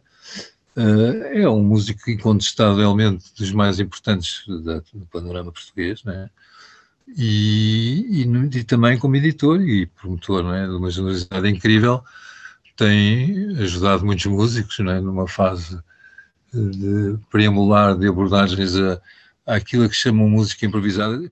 Exatamente, há a década de 70, não é? o mundo era muito diferente, Portugal era um outro Portugal. É, como é que surgiu pois. o teu interesse pela música? Como é que, como é que começou? Ora, epá, a história é, é intrigada, não é? porque nós estamos a falar de um período de 70 mas um período de 70 em que eu já, eh, quando foi 25 de abril, eu tinha 16 anos, não é? Fiz 16 anos em julho, não é? Tinha 15, 16 anos. E, portanto, a minha, a minha realidade dos anos 70 é uma realidade de completa, uh, completa uh, noção de vivência de um país cinzento, autocrático, Uh, é difícil qualificar uma coisa que se viveu daquela maneira que eu, eu vivi, apesar de tudo, né? apesar de jovem, uh, envolvido, enfim, na atividade estudantil e até, enfim, de luta contra o regime, dentro daquilo que era a possibilidade de um jovem, né? mas de facto, até organizadamente já estava, né? dentro de uma organização, fiz parte da organização da, da UEC, né? organização do Partido Comunista na altura. E, uh, não, e eu lembro-me que enfim, tive um companheiro de carteira e de, de vida, né, o Miguel Portas, e isso teve muita importância, porque nós conhecemos com 12 anos, né? Uhum. Estás a ver o contexto, né? Portanto, a música aqui já existia, porque uh, apareceu por via uh, do meu pai, académico e tal, mas o dominante, digamos, que, que, que, existia era, por um lado, a atividade desportiva, eu era muito estava muito envolvido nisso, e também uma noção muito real do regime, até porque o meu pai era, enfim, tinha sido preso já, eu também tive algumas dificuldades, uh, nomeadamente numas assembleias, umas, umas passagens pelo governo civil, umas coisas assim, Naturalmente, com a minha idade, isso já é uma coisa violenta, né? Mas naturalmente que o 25 de Abril apanhou-me na melhor idade possível, imagina com Sim. 16 anos.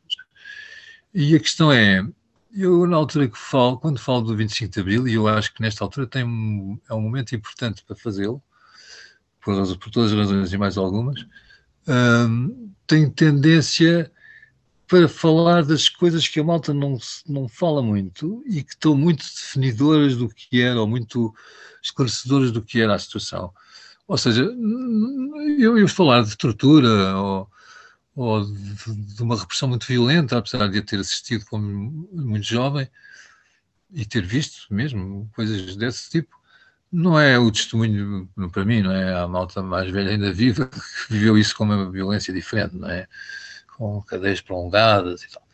Eh, ele veio uns tabefes, cortaram o cabelo, fizeram assim umas coisas, mas foi muito a seguir ao 25, antes do 25 de Abril e, portanto, a minha experiência, sobretudo como adolescente e adulto, primeira fase adulto, adulto foi efetivamente o pós-25 de Abril e onde eu, de uma certa forma, vinha já muito envolvido na coisa, né? E, portanto, 25 de Abril para mim é uma coisa que tem um impacto muito forte, pela idade que tenho, e, e nessa altura entre, foi, digamos, uma, uma, uma, um corte, digamos, em todas as rotinas possíveis que elas já tinham em si, pela atividade que eu tinha, já tinham bastante, já eram um pouco incidentadas, não é? Portanto, eu já mal me conseguia mexer, né? em termos de, de, de escola e tal, já tinha muitas dificuldades em, em movimentar. Não? É? Olha, faz sentido dizer que a tua adolescência coincidiu mais ou menos com uma espécie de adolescência do país, é? com uma energia de, de transformação do país. Acredito efetivamente o que tu estás a dizer, nunca pensei nisso assim, mas na verdade, em relação ao país democrático, foi, foi a nascença, não é? Eu apanhei a adolescência porque não, a nascença não é consciente para quem tem idade Sim. nessa altura.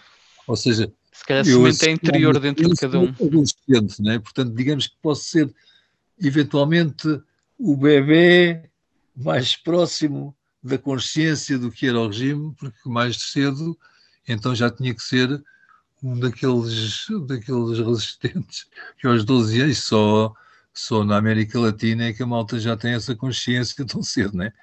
Tem que haver aqui uma, Aqui não, a, a verdade é que eu já, a minha, a minha família as pessoas com quem eu me relacionava, enfim, condicionavam o modo de pensar, mas não era preciso, bastava alguma sensibilidade, não é? Perante o que se via na rua eh, e o que se passava no dia a dia, não haver essa reação. Eu gostava justamente de explicar-te que, mais do que as estruturas e essas coisas que normalmente aparecem associadas ao, aos relatos do regime, eu lembro-me que há coisas que são fáceis de mostrar o que se passava quando te digo, por exemplo, que uh, era preciso ter uma licença para usar um, para usar um isqueiro. As enfermeiras não se podiam casar. Uh, estás a ver coisas deste género são muito mais uh, acabam por ser muito mais reveladoras do, do, da situação civilizacional em que nos encontrávamos, é? portanto nós estávamos desviados do mundo uh, uma, umas décadas, é? e, e, era absolutamente insuportável. Uh, no decorrer, aliás, da minha atividade desportiva e mesmo, enfim, penso, uma vez ou outra com os meus pais, talvez, eu saí de Portugal e se saísse Portugal e da Espanha, aquilo era uma, uma, uma instrução outro planeta. absurda, absurda, não é?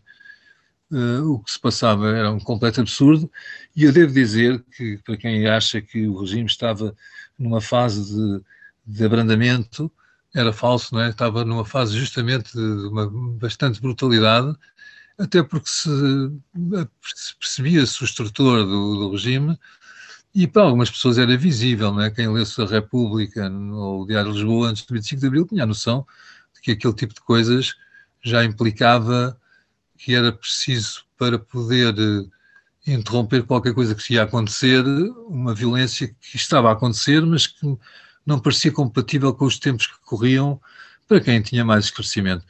E há muitas coisas dessas que me fazem lembrar, uh, que, me, que, me, que, me, assustam no contexto atual, não é?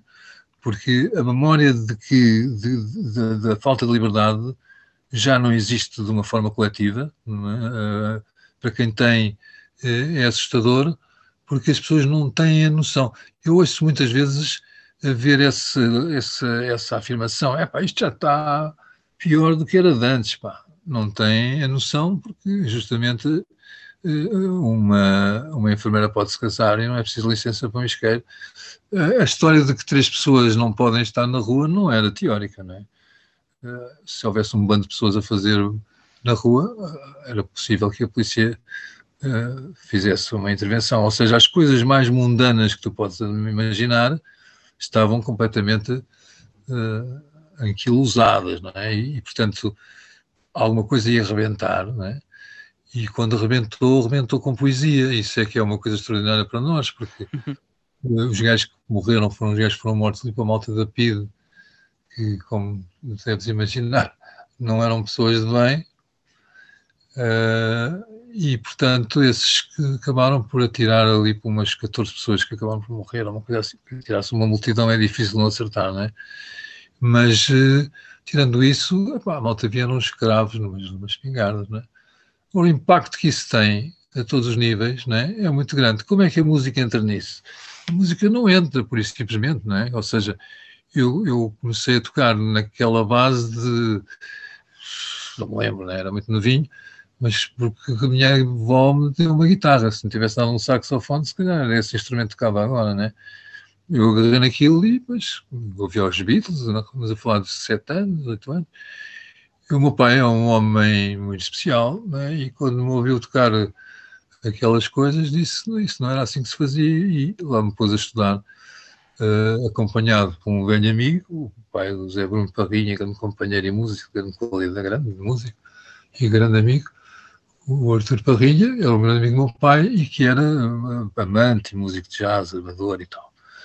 E, e aconselhou-me na altura o, a Academia de Música, persegui na altura um professor chamado Naji, que era um professor importante e que, envolvia um certo modo de ver a aprendizagem de guitarra. Devo dizer que o, o professor Moraes, que era quem estava no, na, na, na, no conservatório, também tinha também tinha, era uma pessoa de, de valor indiscutível, não é? mas, mas era uma, era, digamos, a, a, a personagem que encarnava o espírito, o espírito andaluz. E então, uh, eu lembro que na altura tive um ano a estudar para entrar, para fazer o exame de admissão, aquilo era uma coisa diferente, havia um curso geral, um curso complementar, não havia escola superior de música, e, portanto, por muito extraordinários que fossem os músicos, eles acabavam o curso com uma coisa equivalente ao liceu, não é? Porque o que eles faziam era um curso complementar, e no liceu isso é o sétimo ano. Pois, na verdade, a forma de progressão era ir lá para fora, estudar em algum sítio, ou ter um professor privado, ou alguma coisa tinham que fazer para passar na outra, a outra contabilidade. Eu devo dizer que a minha atividade nessa altura, como aluno, era péssima, não é? Porque eu envolvido, como estava a certa altura no 25 de Abril, não é?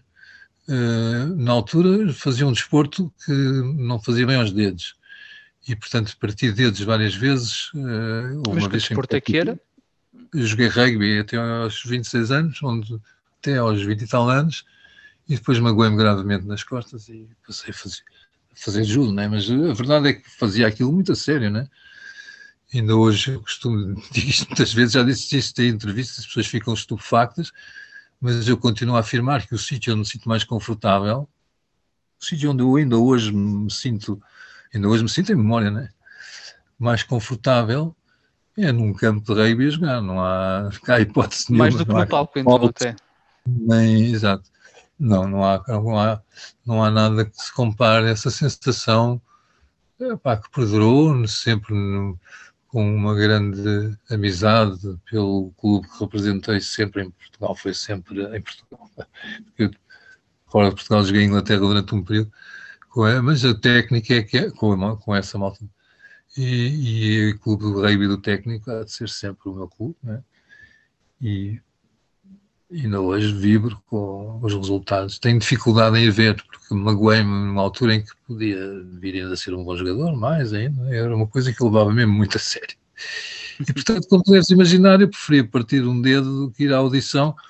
E essa escolha, como foi colocada na altura em que isso tocava já mais a doer, ficou claro até para o professor que não podia fazer essa pergunta. Aquela coisa, velha coisa, para tens que escolher. Se me fizessem, já estava já tinham e já tinham ia logo, estava escrito logo. A certa altura começou a ser um pouco penoso, devo dizer. Devo dizer também que ainda hoje tenho uma paixão grande pela guitarra e pela forma como ela é tocada na Andaluzia, não é? Eu tenho uma relação muito forte com essa raiz. Foi-me incutida, aliás, pela forma de ver a, a, o ensino da guitarra quando eu estudei. E de uma certa forma essa relação com a guitarra e com as cordas da guitarra ainda continua a ser uma, uma relação muito, muito forte. e ela foi sendo transportada de uns instrumentos para os outros um pouco com o mesmo afeto pela corda Uhum. eh, e eu penso que que essa passagem para o contrabaixo que é muito muito emocional não é e tem mais a ver já com aquilo que eu gostava de ouvir e com o jazz e tal e enfim a uma certa altura mais uma vez o, o, o Artur Parrinha ajudou o meu pai a tomar uma decisão que para ele não foi fácil, que foi, epá, então sim senhora, deixa lá então a- essa história da música clássica que não vais lá. E não ia, porque isso é, é muito difícil. E fui tocar contrabaixo. Toquei contrabaixo assim há uns anos, mas no- na verdade, mesmo no OT, a minha presença no OT não era muito assídua pelas razões, razões concomitantes, tinham a ver com a minha atividade no geral. Eu tive enfim, umas aulas, umas aulas com o professor José Eduardo eh, epá, e, e pronto, acabava por falar pouco, acabava por ir lá pouco.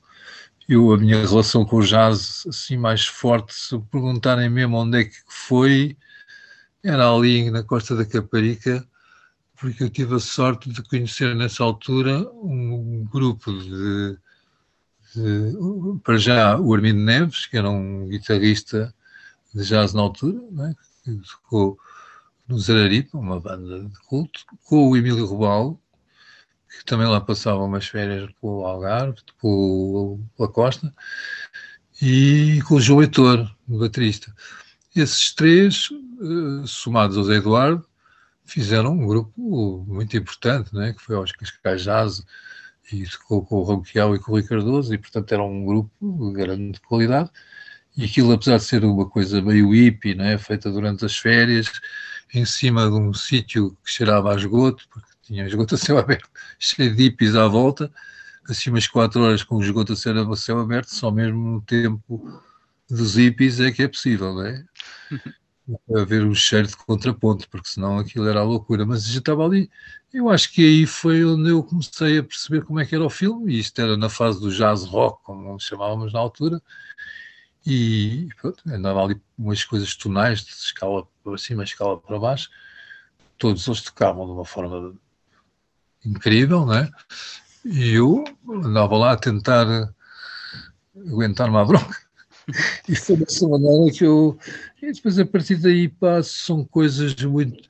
A gente está a falar de um período em que contam-se pelos dedos o número de saxofonistas que havia, e de trompetistas, dizer, não, não era uma coisa. Vai dizer, o que é que tu queres fazer? O que é que quer tocar jazz? Epá, o pessoal começava-se todo a rir, não é? Quer dizer, jazz. Não dá sequer para tocar com o Zé Mário Branco a sério, não é? Quer dizer, às tantas aquilo o que estava valorizado na altura, não é? Era uma outra via, não lembrava a ninguém, de facto. Era muito mais o amor que tinha pelo ouvir a música. Acho que a maior parte das vezes aquilo com, com quem eu tocava era com a malta lá em Campo onde aí sim se, juntei, juntou ali uma malta porreira, não é? Porque eu morava na mesma rua que o, que o, o, o António Ferro, que o João Alain também, portanto, ou seja, havia ali uma, uma em uma, um grupo de malta que se juntava num sítio que era uma casa do Manel dos Gatos, que tinha muitos livros, muitos discos, e onde a gente conheceu o Coltrane e isso, né? Porque essa história de que, pá, eu, pá, eu ouvia o Kind of Blue, ouvia-o aonde? Onde é que ele sabia, sabia? Tinha que se ir lá fora comprar, não é? Eu que me lembro do Coltrane, apanhava-me uma coisa que era o Jazz de Piazza Hotel Volume 1, é um, uma coisa que eu tenho com o Bill Evans e com, com o Carnaval Adderley, com o, o Paul Chambers, Philly Joel Jones, enfim, por aí. E portanto isso era o Coltrane, né? Depois apareceu lá o Bull Train, mas isso já foi depois do 25 de Abril, bastante tempo. Hoje em dia. E Fala-me já... um pouco. Fala-me um pouco do violoncelo, porque eu, eu nos pois, pá, vídeos no YouTube. instalado aqui contra o jazz e eu soube essa matéria, pá, tu tens que arranjar uma malta mais entendida. Não, a conversa. As conversas Estava são boas assim, livres, e é a ti que eu te quero Não, escutar. Estou a brincar, estou a brincar. É difícil tirar o jazz de mim hoje em dia e, e vai ser sempre, não, é? não há uma forte forma de tirar isso da, da equação. Mesmo com as experiências que faço fora, não há, não há volta a dar. Uma coisa que é muito interessante, eh, que achei interessante, que talvez pela minha ignorância da música e eh, do instrumento, hum, vejo-te tocar violoncelo eh, e a mão que segura o arco está a dedilhar. Eu, eu- já tinha realmente visto também alguém tocar contrabaixo com arco, o que me surpreendeu na altura. Mas isto é algo que, que- que também outros músicos fazem ou que para ti foi mais natural porque Claro, vieste do claro. contrabaixo? Não, todos os músicos tocam pizzicato do violoncelo, não é? Os violoncelistas. Eh, bem, em relação ao violoncelo, isso tem que ir por partes, não é? O violoncelo hum, é de facto uma espécie de. Há aqui um pequeno detalhe que é preciso colocar, que é eu tive uma tendinite às tantas, não é? Portanto, eu a certa altura o contrabaixo teve que começar a, a diminuir porque eu ficava com uma bola na mão, não é? Eu tocava à bruta muito tempo, em posições más, né, e portanto, depois começou uma altura, por causa da tendinite, acabei por tocar durante bastante tempo uh, guitarra baixo, acústica, não é? Porque era uma coisa, no fundo, tocava guitarra. Até que a certa altura eu lembrei-me de uma coisa que um, olha, esse sim foi meu, meu professor durante um período que também encontrei por incidente, não foi na Costa da Caparica, mas podia ter sido. Era primo, penso eu, de uma colega minha de liceu, uma coisa assim, que foi o Celso Carvalho, e, e esse homem foi o primeiro que me disse: pá, mas tu toca guitarra e contrabaixo, se tens uma tendinite, vai tocar violoncelo. Eu achei que era um instrumento muito difícil. E o que acontece em relação à, à forma de, tocar, tem várias coisas. Uma delas é o arco, não é? Eu, se fosse aprender a tocar o arco como um violoncelista, tinha que ir para a escola com os meninos. Aquilo não é, é uma vida inteira, não é? É o, a vida toda para fazer aquilo. Ou então tinha que encontrar uma coisa para a qual eu já tivesse essa. E esta tinha do contrabaixo, onde dava bastante o arco. E uma outra coisa em que eu, por carolice e por, por- porque havia também na academia lá abandonado, eu durante um, um ano, mais ou menos, um pouco mais, andei por lá à volta de uma guitarra, uma viola da gamba. Enfim, não há uma relação direta com o violoncelo. Apesar das pessoas jogarem que há, né? há com a guitarra, contrabaixo, mas não me parece que haja. Bem, enfim, isso é uma conversa que tenho que falar com o erudito, tenho que falar com o Miguel, Sim. Miguel Ives. Mas eh, eh, a verdade é que essa posição de viola da gamba, de repente, por, por, por experimentalismo, por, por tentativa e erro, eu comecei a perceber que se podia aplicar efetivamente ao violoncelo.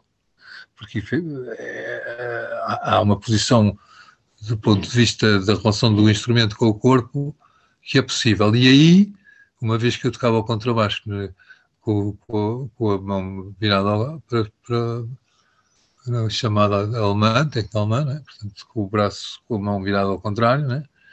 o que eu comecei a fazer foi a pôr, a usar o arco como mais ou menos, coisa assim.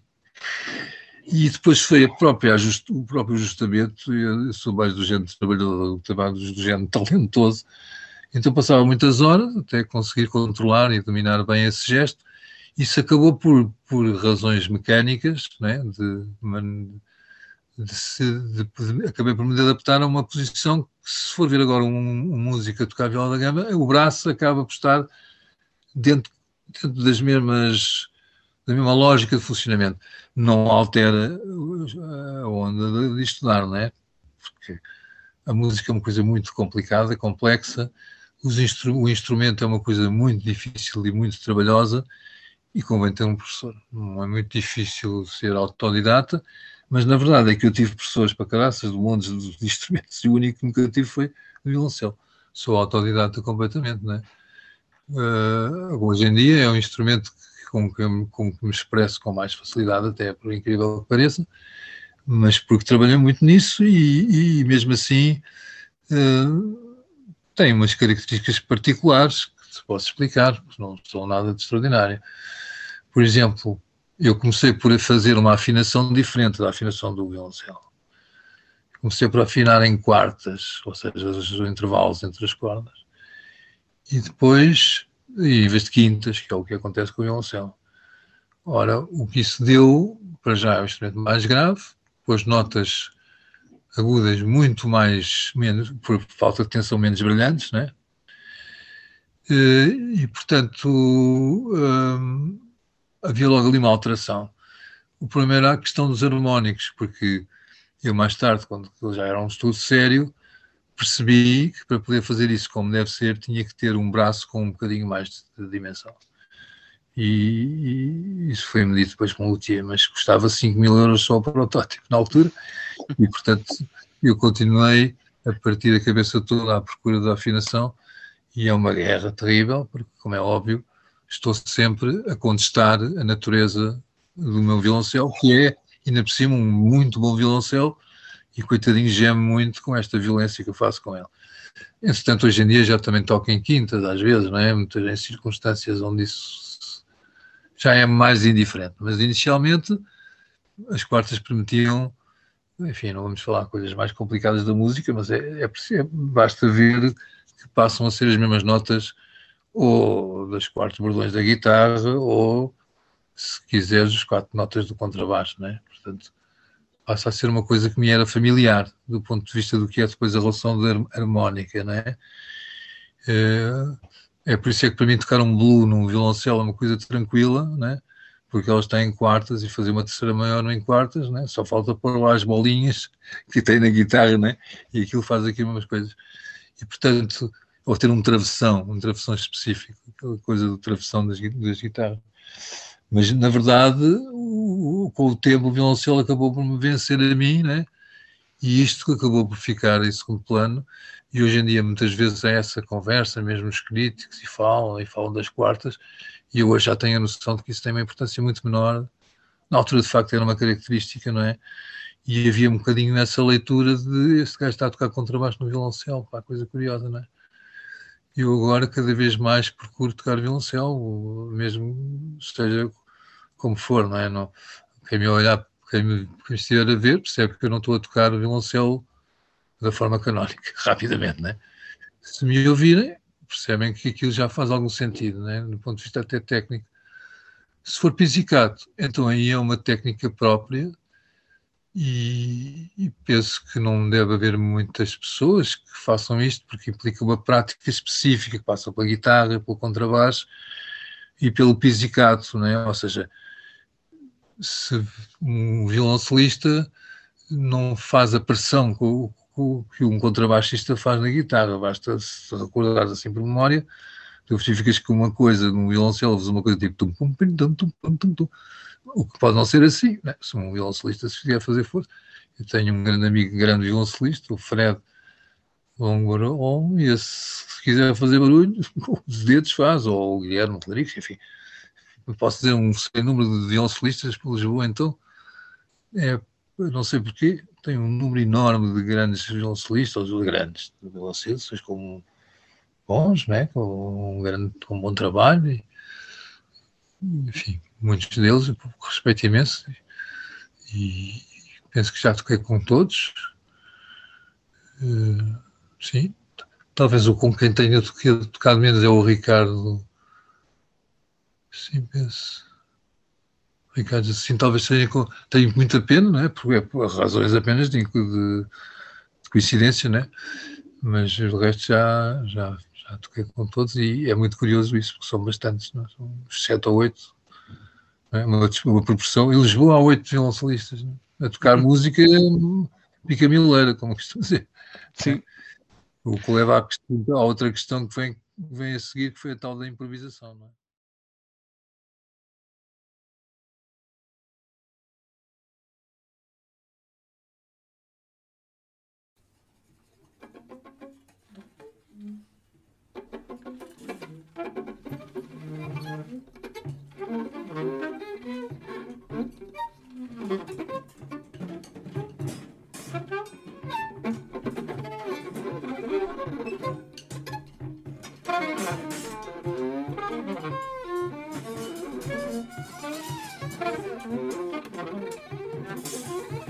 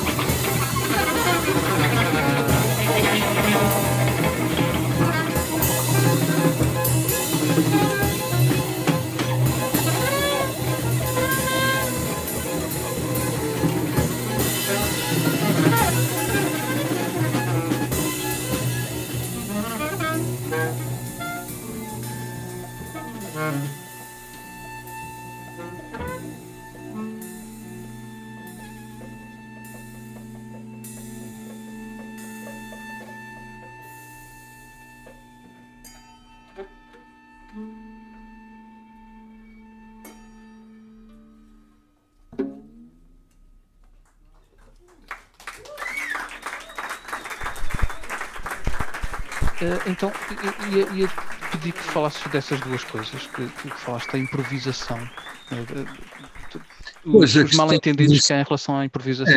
É, é. Uh, este exemplo que eu estava a dar da, da, da, música do Near Silence e do, e do, e do, e da, e do jazz contemporâneo, vamos chamar-lhe assim, né? jazz contemporâneo, é o jazz que toca agora, tudo que é contemporâneo tem só a ver com o que faz agora. É como a história do mainstream, não é?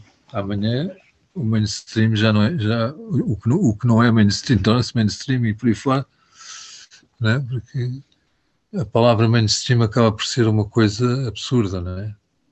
Porque é óbvio que se trata trata-se apenas daquilo que as pessoas, de uma forma geral, estão a considerar que é o que se faz, não é? Ou aquilo que se faz de uma forma dominante dentro de um determinado contexto. E a uma certa altura, uh, isso depois passa a haver uma outra coisa que passa a estar a ser a dominar um determinado, no mesmo, no outro contexto ou no mesmo contexto, a outra que era mainstream deixa de ser, não é? Tu paraste aí, freeze. Sim, agora já, e, já estou a escutar, sim, sim. Mas estás a perceber o que eu estou a dizer? Portanto, o mainstream é uma coisa, é como a improvisação, a malta tira essas palavras para a frente, né? E é preciso ver que, de repente, aquilo que é o futuro, o futuro vai ser mainstream, né? Mais tarde ou mais tarde. pois, seja ele qual for, mesmo se calhar coisas que agora são marginais. Mas tem que ter muito cuidado com essas coisas, né? De repente, o homem, o homem revolucionário já está mainstream e ainda não sabe, né? E, e, e o contrário, uh, voltar para trás é que não é fácil. Eu acho que há muitas coisas dessas que a gente já consegue entender, não é?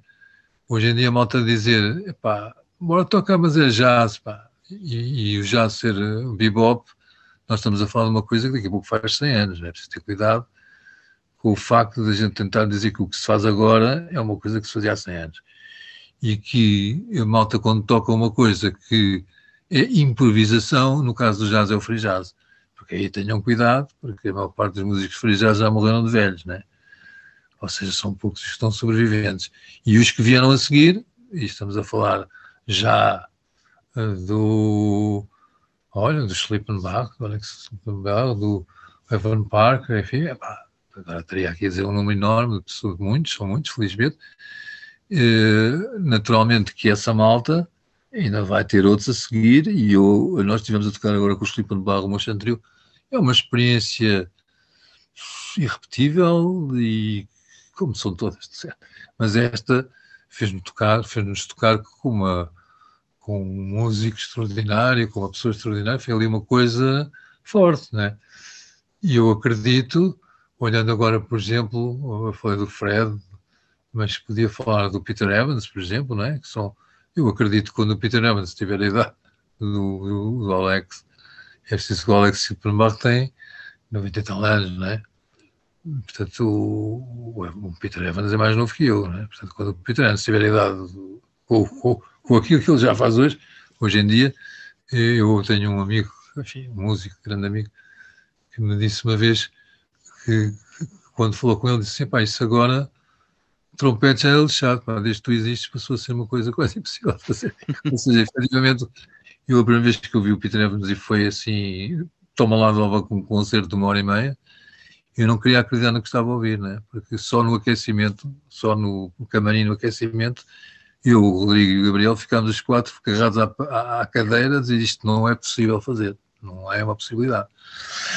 A quantidade de sons e a nitidez e a clareza dos sons e a a, a consistência de todos eles era uma coisa que eu, com muitos discos jazz, nunca tinha visto uma coisa assim, mas tinha ouvido, ouvido uma coisa assim, mas chegar a ver o Don Cherry, o Freddie Hubert, o Miles, o, sei lá, o Gillespie, o, o gajo pode ir para trás à vontade, né? Às tantas aquilo começa a ser what the hell que é que se passa aqui, né? E de repente começam, começam isso já tinha, já tinha acontecido quando nós tocámos com o nosso grande amigo e irmão Jeff Bishop, depois com o Steve Swan, depois, epá, enfim, nós já tivemos tanta sorte com tantos músicos no Motion Trio, e a mesma coisa com o Zé Ernesto e com as pessoas que estão envolvidas, enfim, o Harold Kimmich, o Ed Civil, enfim, agora também nunca mais é o Fred, também, o Fred, foi assim que eu... E, portanto, estas coisas todas são, aparecem, uh, pá, pronto, apareceram a certa altura e todas elas a malta chama improvisada. Repara bem que a quantidade de músicos diferentes que eu estou para aqui a falar, sempre a falar de improvisação. Se tu quiseres clarificar uma pessoa a dizer eu cá toco música improvisada, a malta fica na mesma. Não, não sabemos o que é que isso significa. Improvisada ok. E se um tipo diz improvisado ok, há logo ali uma má onda. Então, pá, está improvisado ou não é improvisado. Pá, isso, para já, a complicação que é, a malta agarrar, por exemplo, no Mário Lajinha, ou dizer, pá, mano, cá a improvisação não podes. Pá. O do rapaz, né? fechava o piano, né? porque o gajo toca jazz, tira-lhe a improvisação, não pode, né? E eu, se faço quatro notas seguidas, é pá, lá, pode ser, pá. Isso, é um, isso é uma coisa, isso é azeite, pá. Não é pica mileiro, se não é abstrato, já não dá. Ou seja, a proibição, no tempo que corre, uhum. não é? Também é transversal. Nós estamos aqui a falar em relação agora, também na relação com as outras artes, não é? é colocam-se as mesmas questões. É? E há aqui coisas que têm a ver também com o pensamento, e isso também, isso é que é giro, e com as relações do pensamento. E, naturalmente, por exemplo, entre o pensamento visual e o pensamento auditivo, não é?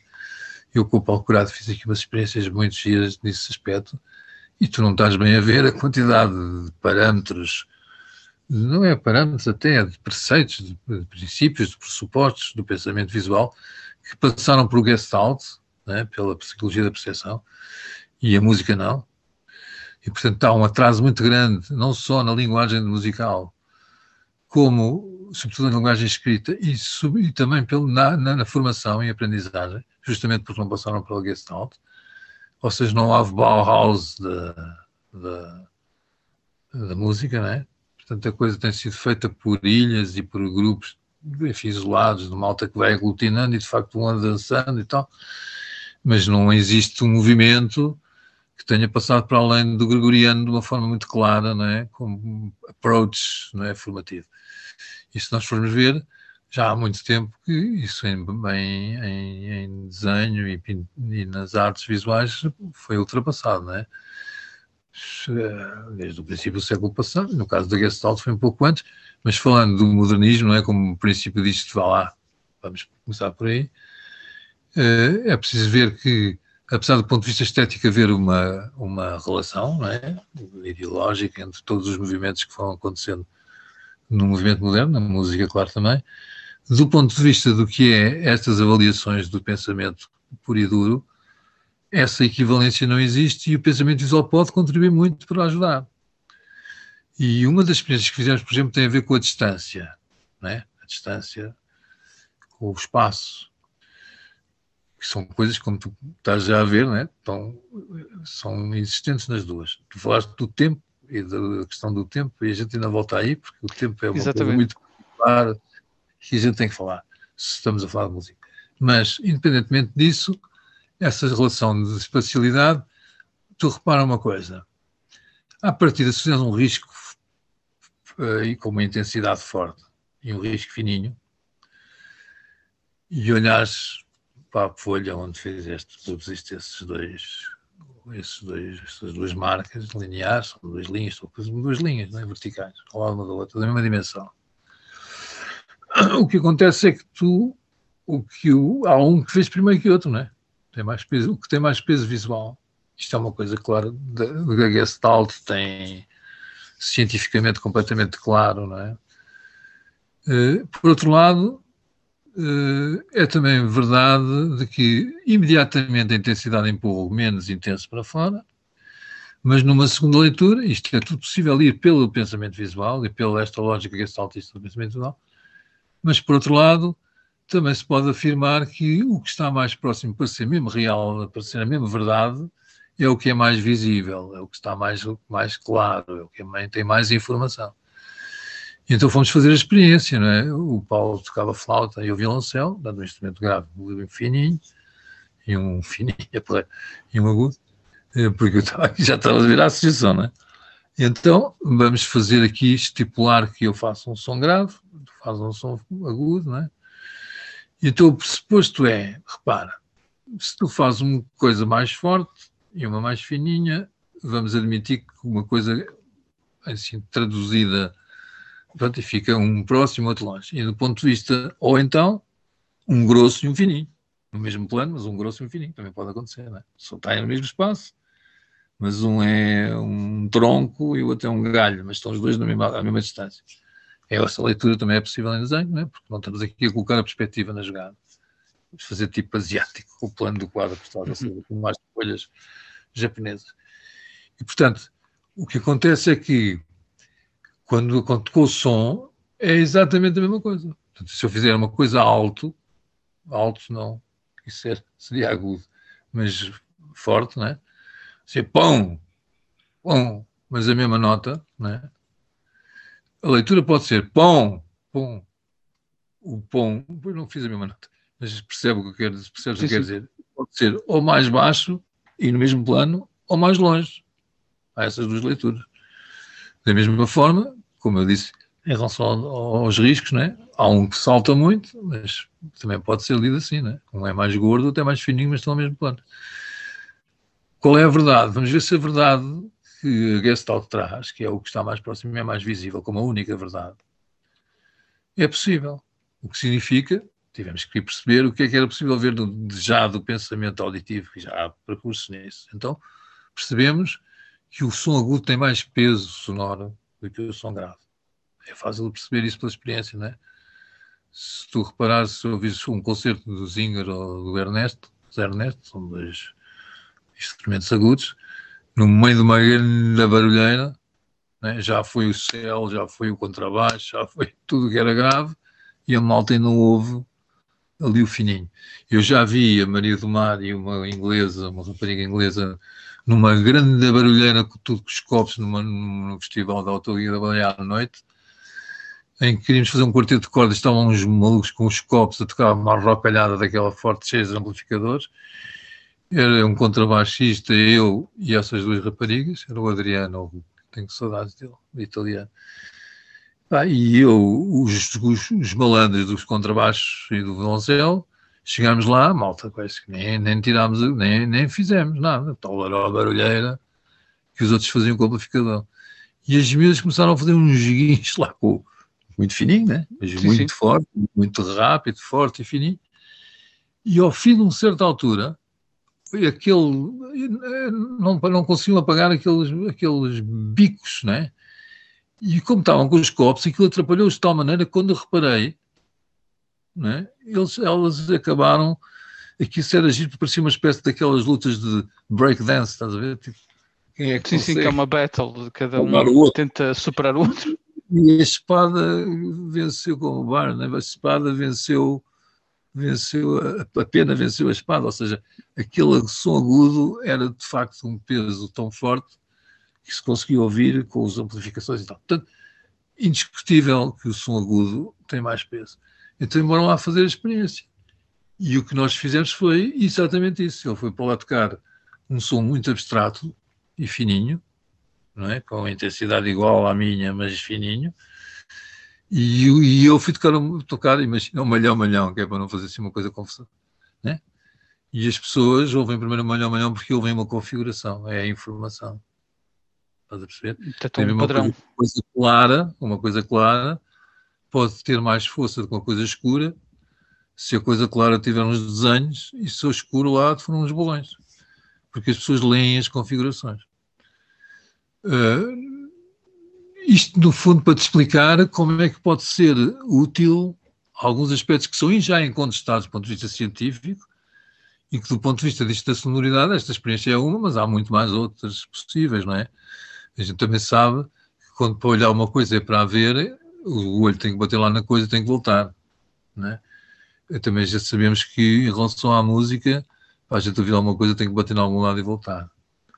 É isso que chama-se reverberação. Repara bem como os nomes às vezes até se repetem. Né? O, o Vitor Rua também me dizia, uh, exatamente no sentido que estás a dizer, que é preciso uma ontologia da música.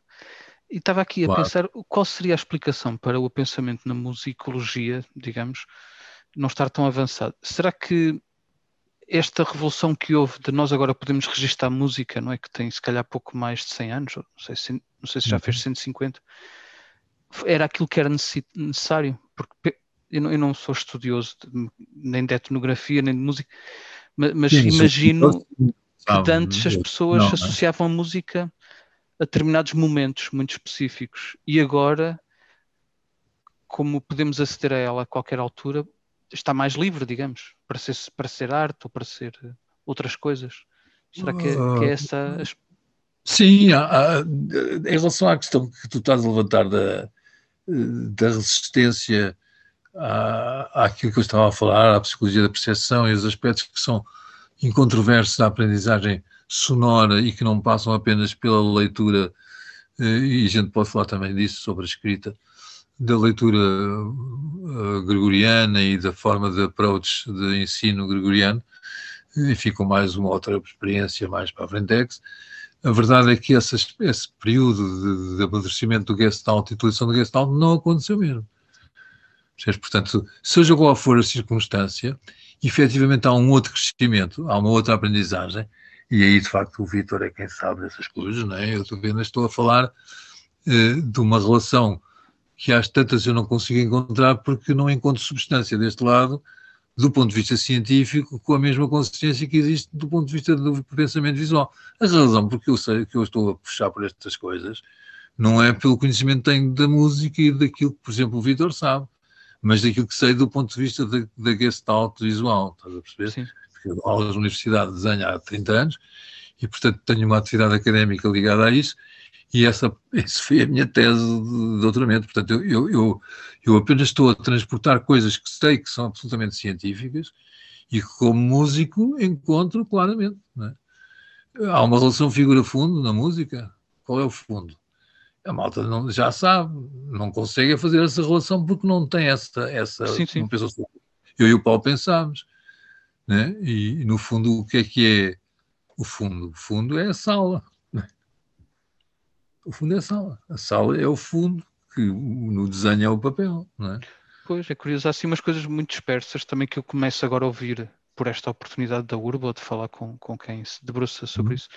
Por exemplo, de, de espacialidade, com a música acosmática, não é? Que procura explorar a nossa percepção do espaço.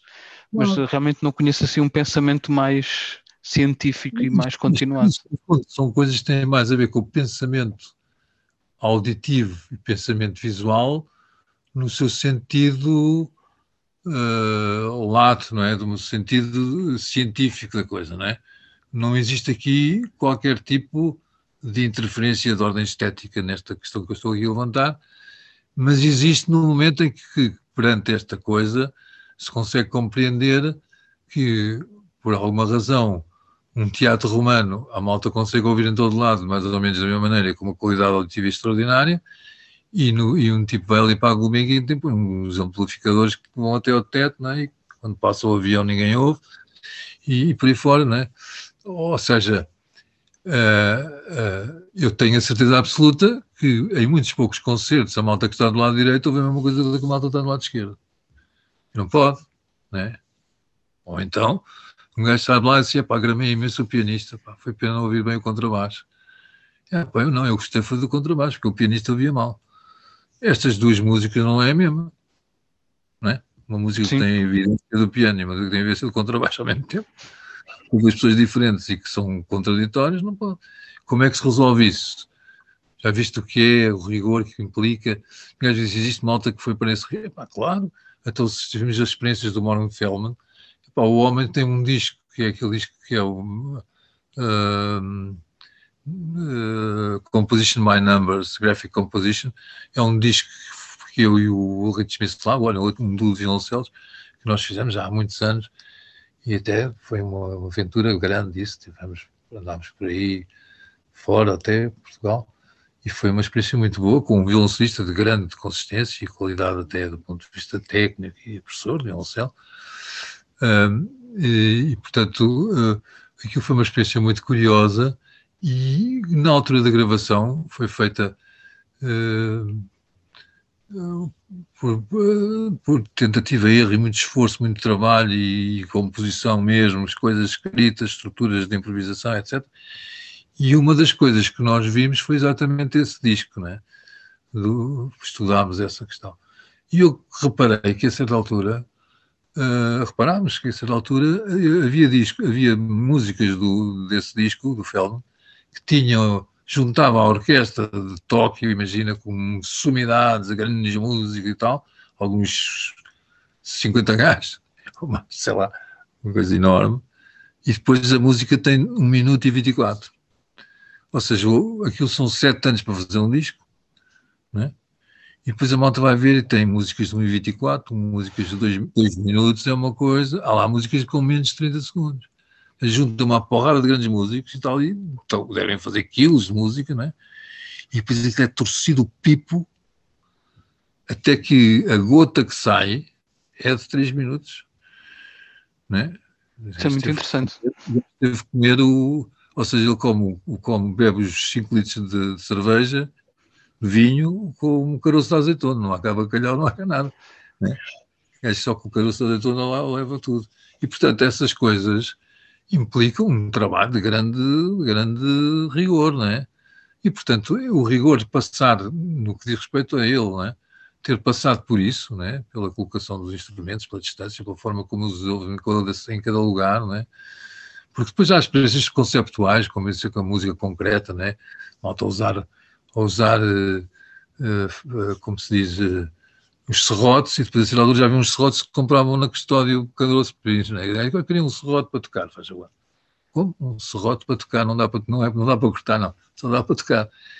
Ah, acaba por, o pressuposto não é esse. Mas a verdade é que se instalou ali um mainstream, estás a ver o que eu estou a dizer? Sim, sim, sim. Isso faz já ligação com o que eu te ia perguntar a seguir, uh, em que, por exemplo, ao ver o teu trabalho com, com o Ernesto Rodrigues, há uma intimidade e uma exploração acústica enorme do, do que é o instrumento no seu todo. E uhum. também, obviamente, o conhecimento formal de, de, de, do que está ali, da escala, da, da tonalidade. Um, mas uh, parece que as duas coisas se, se, alimentam uma à outra. Quer dizer, o, o, instrumento é uma coisa muito concreta, feita para ter determinados sons, ser tocado de determinada maneira, mas depois vocês ultrapassam isso. Isso provavelmente vai influenciar a construção do instrumento a seguir. Ah, é capaz. Mas a verdade é que não tem acontecido isso por uma razão simples: é que, sim, acontece, algumas pessoas fazem, digamos, transformações no, nos instrumentos. Mas a verdade é que, independentemente da transformação, isso já tem o um nome, até do ponto de vista do enquadramento académico, não é? É que se chama técnicas extensivas, não é? Portanto, é malta, cada vez que toca fora do sítio onde é normal, está a fazer uma coisa que pode ser objeto de estudo, não é? E pode ter uma técnica. Eu tenho montes delas, invento muitas coisas do porque o violoncelo é muito, é muito generoso em sons fora do sítio normal.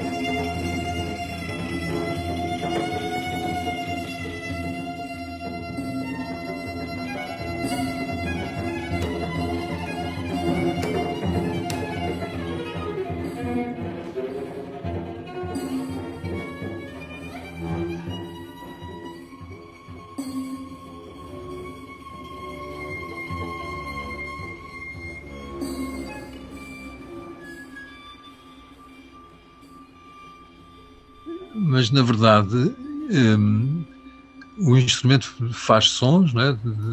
tiram-se sons do instrumento e há muitas coisas que ficaram vedadas pelos cânones justamente porque esse percurso moderno foi difícil, né?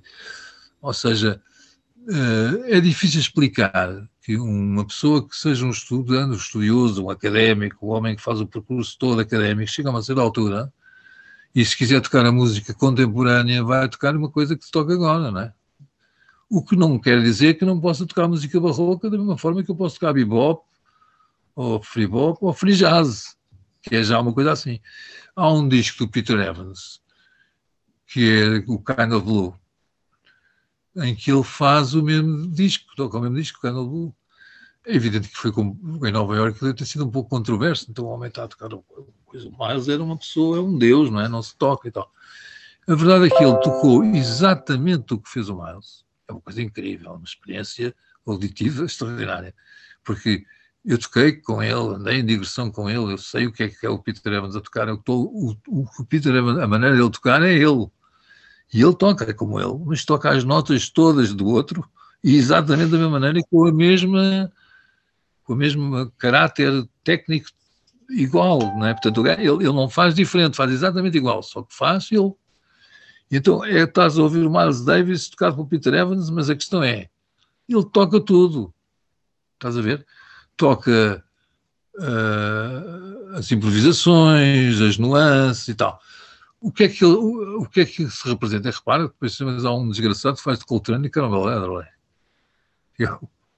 Enfim, não é só ele que toca, não é? Portanto, no caso do Peter Evans é uma coisa impressionante, porque faz uma, é, provoca uma certa what the hell, isto não é o Miles, mas é o Miles, percebes o que eu quero dizer? É, a gente está a ouvir o Miles, mas aquilo ao mesmo tempo um statement, que é estou a tocar isto, está a tocar barro, não é? Ou seja, foi o Miles Davis, agora vai lá tocar, não é? O Miles Davis passou a ter um patamar de interpretação que é equiparado, enfim, ao, a, um, a um grande músico, não é? Que não tem grande sentido andar a fazer pequenos arranjos e pequenas coisas e tal.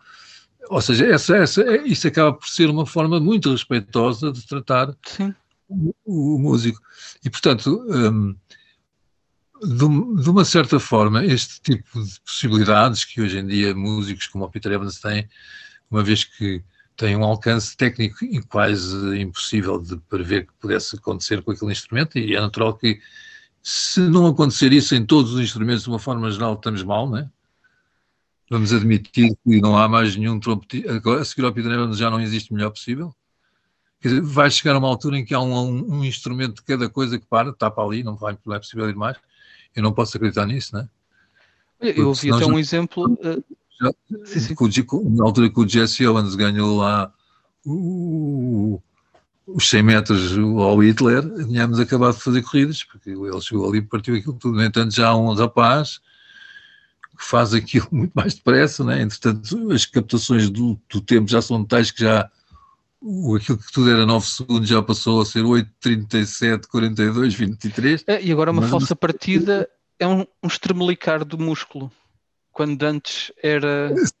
Exatamente. E é uma falsa partida, é, considerado. Uma falsa partida é quase uma pulsação é quase coração. coração mais, sim. Porque isso dá aquele 0,01 de, de vantagem. Pronto. Exatamente, e, e em 100 metros já passou a existir, já passou a ser, não é, já não é velocidade pura, porque já tem arranque, desenvolvimento e ponta final.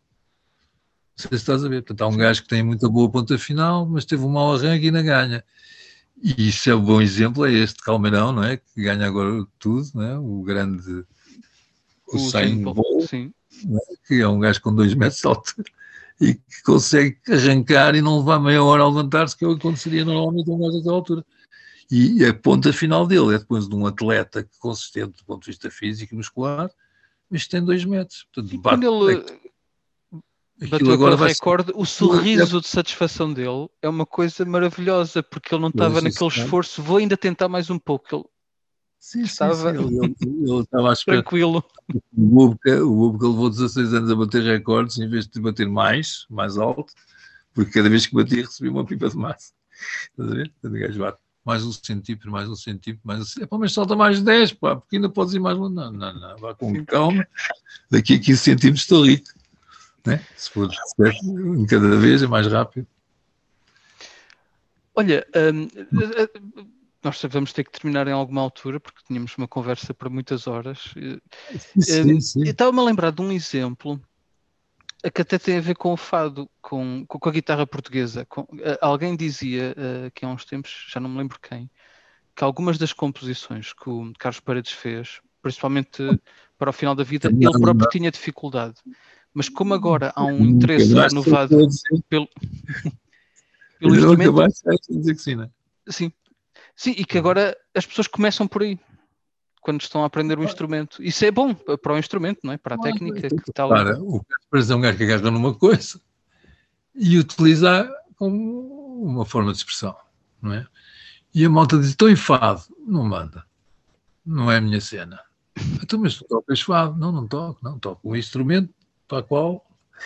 Ou seja, de repente, mesmo sem, sem ser muito elaborado do ponto de vista conceptual, essas coisas não podem deixar de acontecer. Porque justamente os instrumentos, e por isso estávamos a falar de técnicas extensivas, são coisas que fazem som. E nós estamos a falar de pessoas cuja, cuja, cuja que, é, que a música tem uma importância decisiva. Nós estamos a falar do Zé Ernesto. Isso é a vida dele, é aquilo. Não é? Mas tirar a música do Zé Ernesto, Ernesto morre. Mas se começar a perguntar, mas há mais malta assim? Há, há uns até que estão putos. Mas há uns que não. Eu tenho ideia que se me tirares a música, não morro. Já estou aqui, não sei, eu também gostava muito de sobreviver. Estás aqui Mas entre percebe, duas artes também.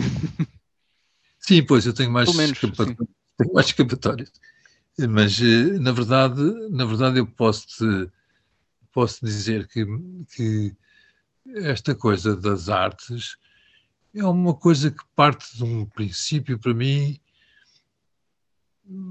indiscutível e que eu nas minhas aulas digo muitas vezes aos meus alunos e vem de um filme, pela tu. Não sei se tu tomas um filme que se chama Histórias de Nova York. Sim, que é baseado no livro do Paul Auster, não é? Não, acho são... Ah, não, isso é trilogia não, não, isso é outra coisa. Ah, ok, ok, então acho que não. É, há dois, um é esse, mas depois há um outro que são, são histórias feitas por quatro realizadores, o Woody Allen, o Coppola, ou três, o Woody Allen, o Scorsese e o Coppola. Ai, Cada um acho, deles faz um filme que é sobre a falar. Nova York, não é? E pronto, dois, são, os, são três grandes realizadores, não é? Uh, os três subsurgis, não é? O do Woody Allen é uma, uma senhora velhota, a avó dele, fica o tipo balão e começa a voar.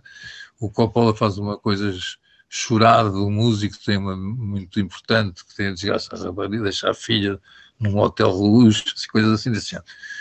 O outro gajo faz uma das uma de, um, o Scorsese faz ali um nacozinho pelo meio, que é um filminho, né? dos três, um dos três, que ainda hoje eu uso nas minhas conversas com meus alunos porque é uma coisa extraordinária. E, no entanto, o filme é uma coisa, é um filme rápido, não é? E porquê? Porque a história rapidamente se pode contar, porque é a história de um tal Lionel Dolby, que é um pintor ficcionado. Disseram-me que a pintura que ele estava a fazer, de facto, porque ele estava a fazer uma pintura realmente no, durante o filme, tinha sido feito pelo John Lennon, não sei se é verdade. Mas é uma coisa bem curiosa, porque eu nunca sei muito bem, porque aquilo é filmado e tal. E, portanto, ele está, é um pintor famoso e está, e, portanto, está perante a pressão de fazer uma exposição e não faz nada e tal e começa por uma coisa no aeroporto, o gajo com ar de artista, não é? É o Nick Nolte, o ator, barba, cabelo comprido, tal, gordo, grande, como ele é, e aparece uma miúda, que é a Susana Arquette, toda na sua fase mais, mais eh, atraente, né? em que aparece com ar assim, aquele ar mal educado que ele às vezes tem, eh, enfim, intencionalmente mal educado, como atriz. Não tenho certeza que ela seja assim para os amigos, mas pronto, assim com um ar assim, irritante logo. E a tratar o gajo muito mal e tal.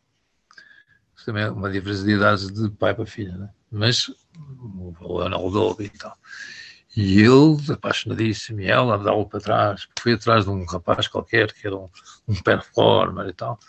E ele é muito melhor aquelas coisas e tal. Né? Bem, enfim, dá confusão, dá pancadaria. É um filme curioso porque tem tem assim uns, uns, uns, figurantes que é, por exemplo, o Peter Gabriel, esse Princesa Lei, esse, a minha massa Scorsese. E, portanto, ele está ali sempre umas coisas, mas sempre anda lá, anda, acaba por andar à pancada com o rapaz lá, o performer, e sempre ali uma luta não é, terrível entre a pintura. Eu lembro que a música que é incrível, porque o gajo toca com. É o Scream, é aquela música do Watch Parade, do Rock Alarm, é, é sempre alto som, o gajo está sempre ouvir num sítio onde ele joga basquete, dentro sítio onde, onde pinta, aliás, aquele, aquele ateliê, o inveja de qualquer um. E depois tem, tem a, a Susana Arquette, era assistente, é assistente dele, e vivia num quartinho, não é? Lá em cima. Ele estava lá a lançar bolas de basquete e ouvir música e eu não consegui fazer a pintura. E a meio sempre a tentar ir lá ter com a miúda e insistir para que ela, para que ela eh, lhe desse atenção e amor e carinho. E ela sempre a dar para trás, ó, ó, ó. e ele depois vê a pulseirinha, e depois não se está a aguentar mais, vai outra vez jogar e não está a dar mal e tal. Até que aquilo chega a um níveis de ter alguma violência verbal e tal. E há uma certa altura que ele agarra nas coisas todas e tal. E vai-se embora, e vou chamar o meu irmão, que é Marino, ela quase está, né? E, e ela diz, mas eu ando, não te vais embora, eu ando, diz o gajo lá, com isto pintar e, e entretanto a pressão. E ela vira-se para ele a certa altura, isto penso que isto deve ter sido uma conversa que se arrastou durante uns meses, porque parece aquilo é o fim desse processo, e ela diz ao, ao, ao, ao mestre assim, é pá, mas se tu me disseres se vale a pena eu ficar aqui contigo e trabalhar, e se o meu trabalho justifica, e começa a mostrar os quadros dela, né? Mostra, vê isso, tá? se me disseres que vale a pena, eu fico aqui contigo, senão vou-me embora com o meu irmão, o meu irmão é marido. E o gajo faz uma primeira vez um ar sério e desligado daquela paixão física, prática, não é? na prática né, que estava a ter, faz um bocado, toma atenção ao que ela diz e diz assim: olha, há duas possibilidades. Ou tens alternativa. E se tens alternativa, vai. Ou não tens alternativa. Há pintura, não é? E se não tens alternativa, o que é que interessa? Se, se é bom, se é mau, se eu gosto ou não gosto, não tens alternativa. E ela agarrou neste tamanquinhas e foi para o Texas outra vez, porque efetivamente já estava a colocar a questão que tinha alternativa ali há muito tempo a dizer que ou Sim. vale a pena ou memória. É evidente depois o gajo mete a mão cheia de tinta na cara a dizer já fui e faz a pintura, faz a exposição. O final do, da, da, da, exposição é o único que não bem, também ataviado, desapareceu claro meio vagabundo, meio artístico, todo, muito, está bem aparaltado com a grande a pintura, que é uma grande pintura, a tal que alguém me disse que era John Lennon, nunca consegui verificar isso, e mais outras que eventualmente ele poderá ter feito entretanto, então, toda a gente e tal, mestre, mestre, mestre, até que há uma pessoa que lhe toca, ele vira-se, é uma miúda, outra daquelas atrizes tipo Zanarquete, mas desta vez latina, que também tinha uma pulseirinha, uma tinha uma pulseirinha no pé, esta tinha no pescoço, e o gajo também olha para a pulseirinha e tal, e eu disse, eu tinha que lhe tocar, mestre, só por saber que lhe toquei sou estudante de pintura e queria tocar-lhe, pelo menos tocar-lhe. Mas começa a vir a miúda, muita gira, faz assim um sorriso e diz assim, pois, sabe, gosta de pintar, de pintura, sim, está a estudar. Olha, eu tenho agora um lugar de assistente vago, onde dou aulas de pintura e de vida, se quiser. E acaba a ouvir-me assim, ou seja, mais uma que vai lhe perguntar, tenho alternativa, mesmo se houver uma pessoa qualquer que não lhe pergunta nada dessa, a questão tem a ver com isso, não é? Se me perguntares a mim, voltando à questão, tenho a alternativa de viver sem a música? Não. Não. Nunca aconteceu. A vida toda. A não ser quando partiu aos dedos, tinha que parar um bocadinho.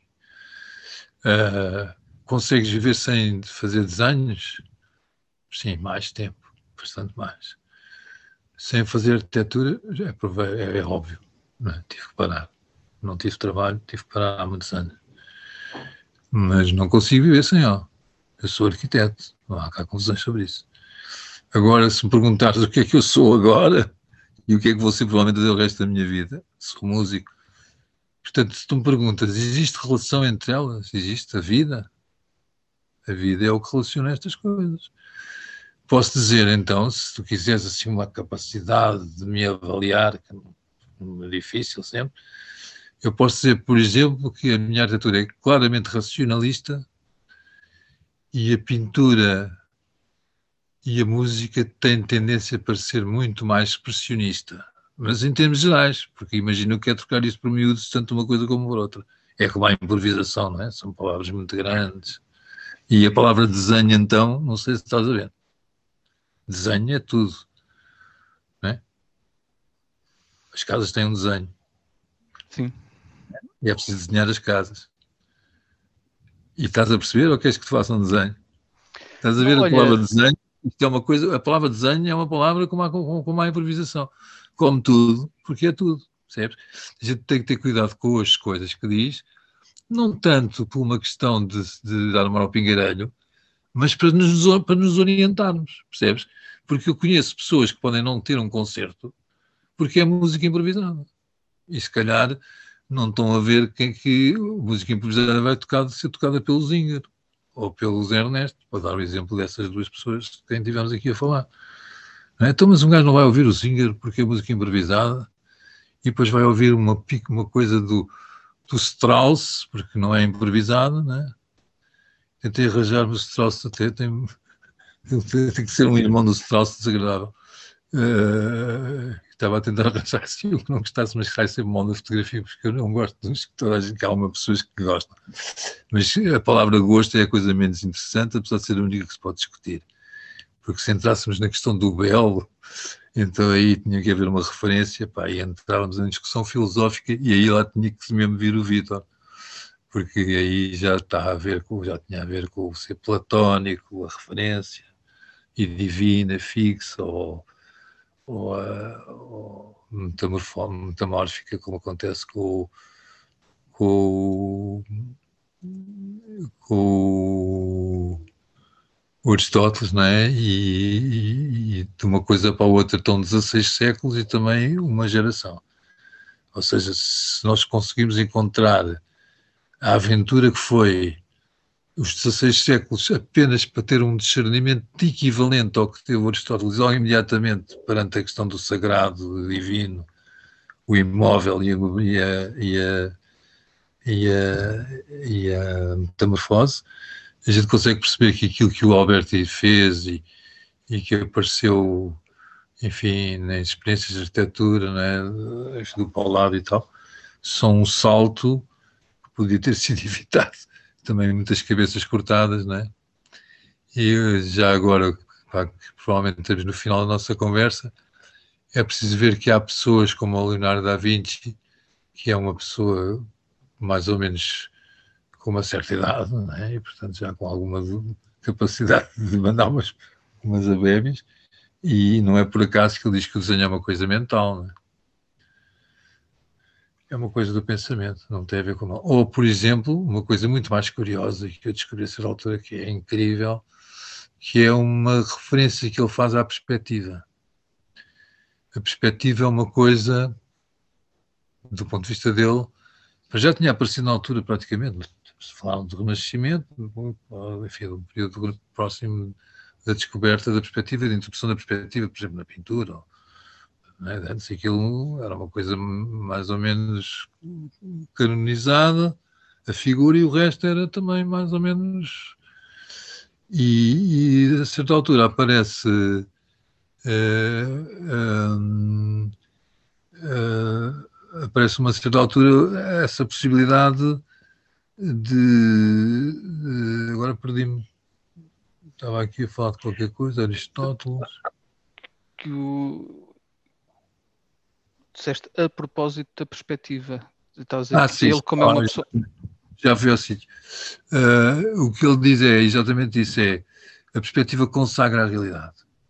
Portanto, ou seja, do ponto de vista da, da criação arquitetónica, da construção projetual, estar a fazer uma perspectiva vai induzir uma resposta muito rapidamente, porque configura uma realidade se eu estiver a fazer alçados, cortes, que são, são, uh, são abstrações, porque não é possível ver um alçado, não é? A gente um alçado, para quem não conhece, é uma coisa, é uma vista frontal de uma coisa, não é? Em que, como se cada ponto de um edifício tivesse em linha reta, não é? Perpendicular, cada ponto, não, é? não pode. Se eu tenho este ponto, o outro já está mais longe, já está mais baixo. Se eu olhar, por isso é que quando fazemos fotografias temos uma espécie de grande angular na máquina, fica com uma espécie de olho de peixe, né? porque para a esquerda vai para ficar mais bonito, para a direita fica mais bonito. O alçado está tudo direito. Ora, nesse sentido, o que ele quer dizer implica um grande discernimento, é que ele, ele considera que o facto de não haver a realidade configurada o, o, o aproxima na altura da ação projetual mais da abstração. E então entrávamos aqui na questão das questões, em relação à questão da improvisação, que é um problema que não colocaste ainda e que esse sim é complexo e que é o que altera um bocadinho a leitura da coisa, que é ser abstrato ou não.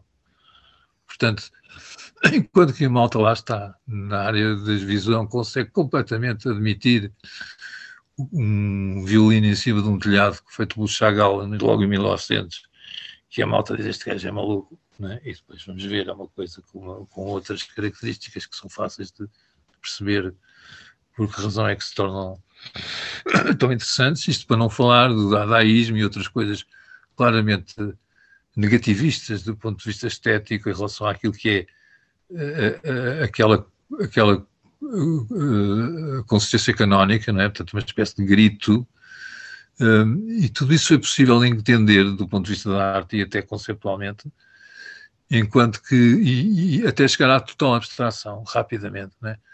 hoje em dia, eu, eu, devo dizer que para ver uma coisa do Kandinsky e conseguir entendê-la tem que haver um código qualquer, né? E, portanto, as pessoas conseguem ir ao Louvre e andar ali todas com o Louvre, não? Portanto, mas, enfim, mais para o Pompidou, se estiverem para aí.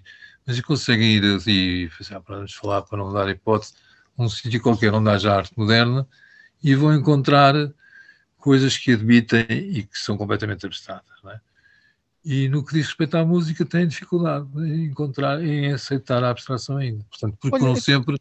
Vamos terminar por aí até, porque eu tenho muita dificuldade em relação a tudo, porque conheço muito pouco de arte. Acho que até o ensino de arte na escola, o ensino básico, devia ser muito melhor para entendermos melhor o, o mundo.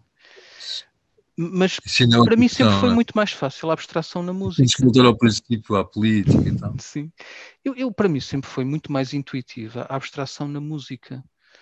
Porque mesmo que eu esteja a incompreender, eu posso, eu vou usar a palavra sentir, mas não é sentir num sentido sentimentalista. É sentir fisicamente. Eu posso sentir os sons, eu posso relacionar-me com eles. Enquanto, por exemplo, quando eu escuto que o Mondrian, em determinados quadros, está a usar princípios do jazz, eu não os consigo apreender no quadro. É como estás a dizer, eu tenho que saber quais são e depois olho e depois reflito. Ou seja, é, é um processo muito racional, muito Isso de estudo. Coisas também, pois, e, no caso do Mondrian, há ali alguma coisa. É, é giro ir, viver, ir, ir a Amsterdão para ver o Mondrian bem, é um pintor incrível, não é? E que tem, uma certa altura, uma, uma, uma proposta de resolução da, da, da, pintura e da forma a partir de uma espécie de, de lógica quase matemática, não é? De, de organização do, da forma. Mas uh, o, quando eu falo aqui em abstração e compreensão, e, e fico contente que tu tenhas essa capacidade, mas na verdade uh, existe muito esse problema em relação, em relação à questão da, da, da, da, abstração, justamente porque as pessoas estão sempre à procura de uma configuração lá está, não é? E a teoria é configuração. Alguma coisa que reconhecem, não é? Exatamente, o reconhecimento, não é? O conhecer, o, o, não, o que não é conhecido é sempre muito difícil, não é? E, e, e e, no fundo, a utopia é isso, é o que não é conhecido. A utopia não é o que é impossível, né? Isso é o que é impossível. O, o, que, é, o que é a utopia é o que não é conhecido, mas que é possível, né? E é por isso é que é uma utopia e se pode ser utópico, senão era uma barbaridade. Eu quero mandar um salto e quero ir daqui até ao Porto num salto só fisicamente. Não é possível, não vale a pena. Fisicamente, a perna não pode evoluir para isso. Mas eh, pode-se arranjar uma máquina que dê esse salto, um avião, né? Portanto, há tantas, há coisas que são utópicas, né? voar é utópico, não é? Já foi. A utopia pode ser, agora uh, a impossibilidade é uma impossibilidade. E eu ainda queria dizer-te outra coisa qualquer que tinha sim. a ver com isso, mas não me estou já também a recordar o que, é que era. Era um bom remate para isto, a propósito da pintura e da música e dessas coisas. Mas pronto, fica para a próxima. Então fica para uma próxima conversa. Acabamos com a utopia, que eu acho que é, é difícil boa... acabar melhor com boa... as coisas que não conhecemos, mas que é. temos que nos esforçar para que sejam possíveis, porque elas não, que movem o mundo. Tem que, haver, tem que haver um caminho, não é? Exatamente. O Santiago, Perry dizia uma coisa do género. Uh, quando vez que eu me aproximo, eu não consigo lembrar-me da citação e dizê-la um bocado errada, mas tem a ver com isso do impossível, cada vez que me aproximo mais do impossível, eu, pá, assim uma coisa qualquer, mas enfim, olha, fica aqui, tipo, vão ver o Exupéry, porque ele tem uma coisa sobre a impossibilidade, que é muito interessante, mas eu não lembro. Miguel, eu agradeço-te muito, muito, muito a É, conversa. muito obrigado, foi uma alta conversa, um papo daqueles mesmo bom, e sobre coisas muito interessantes, né?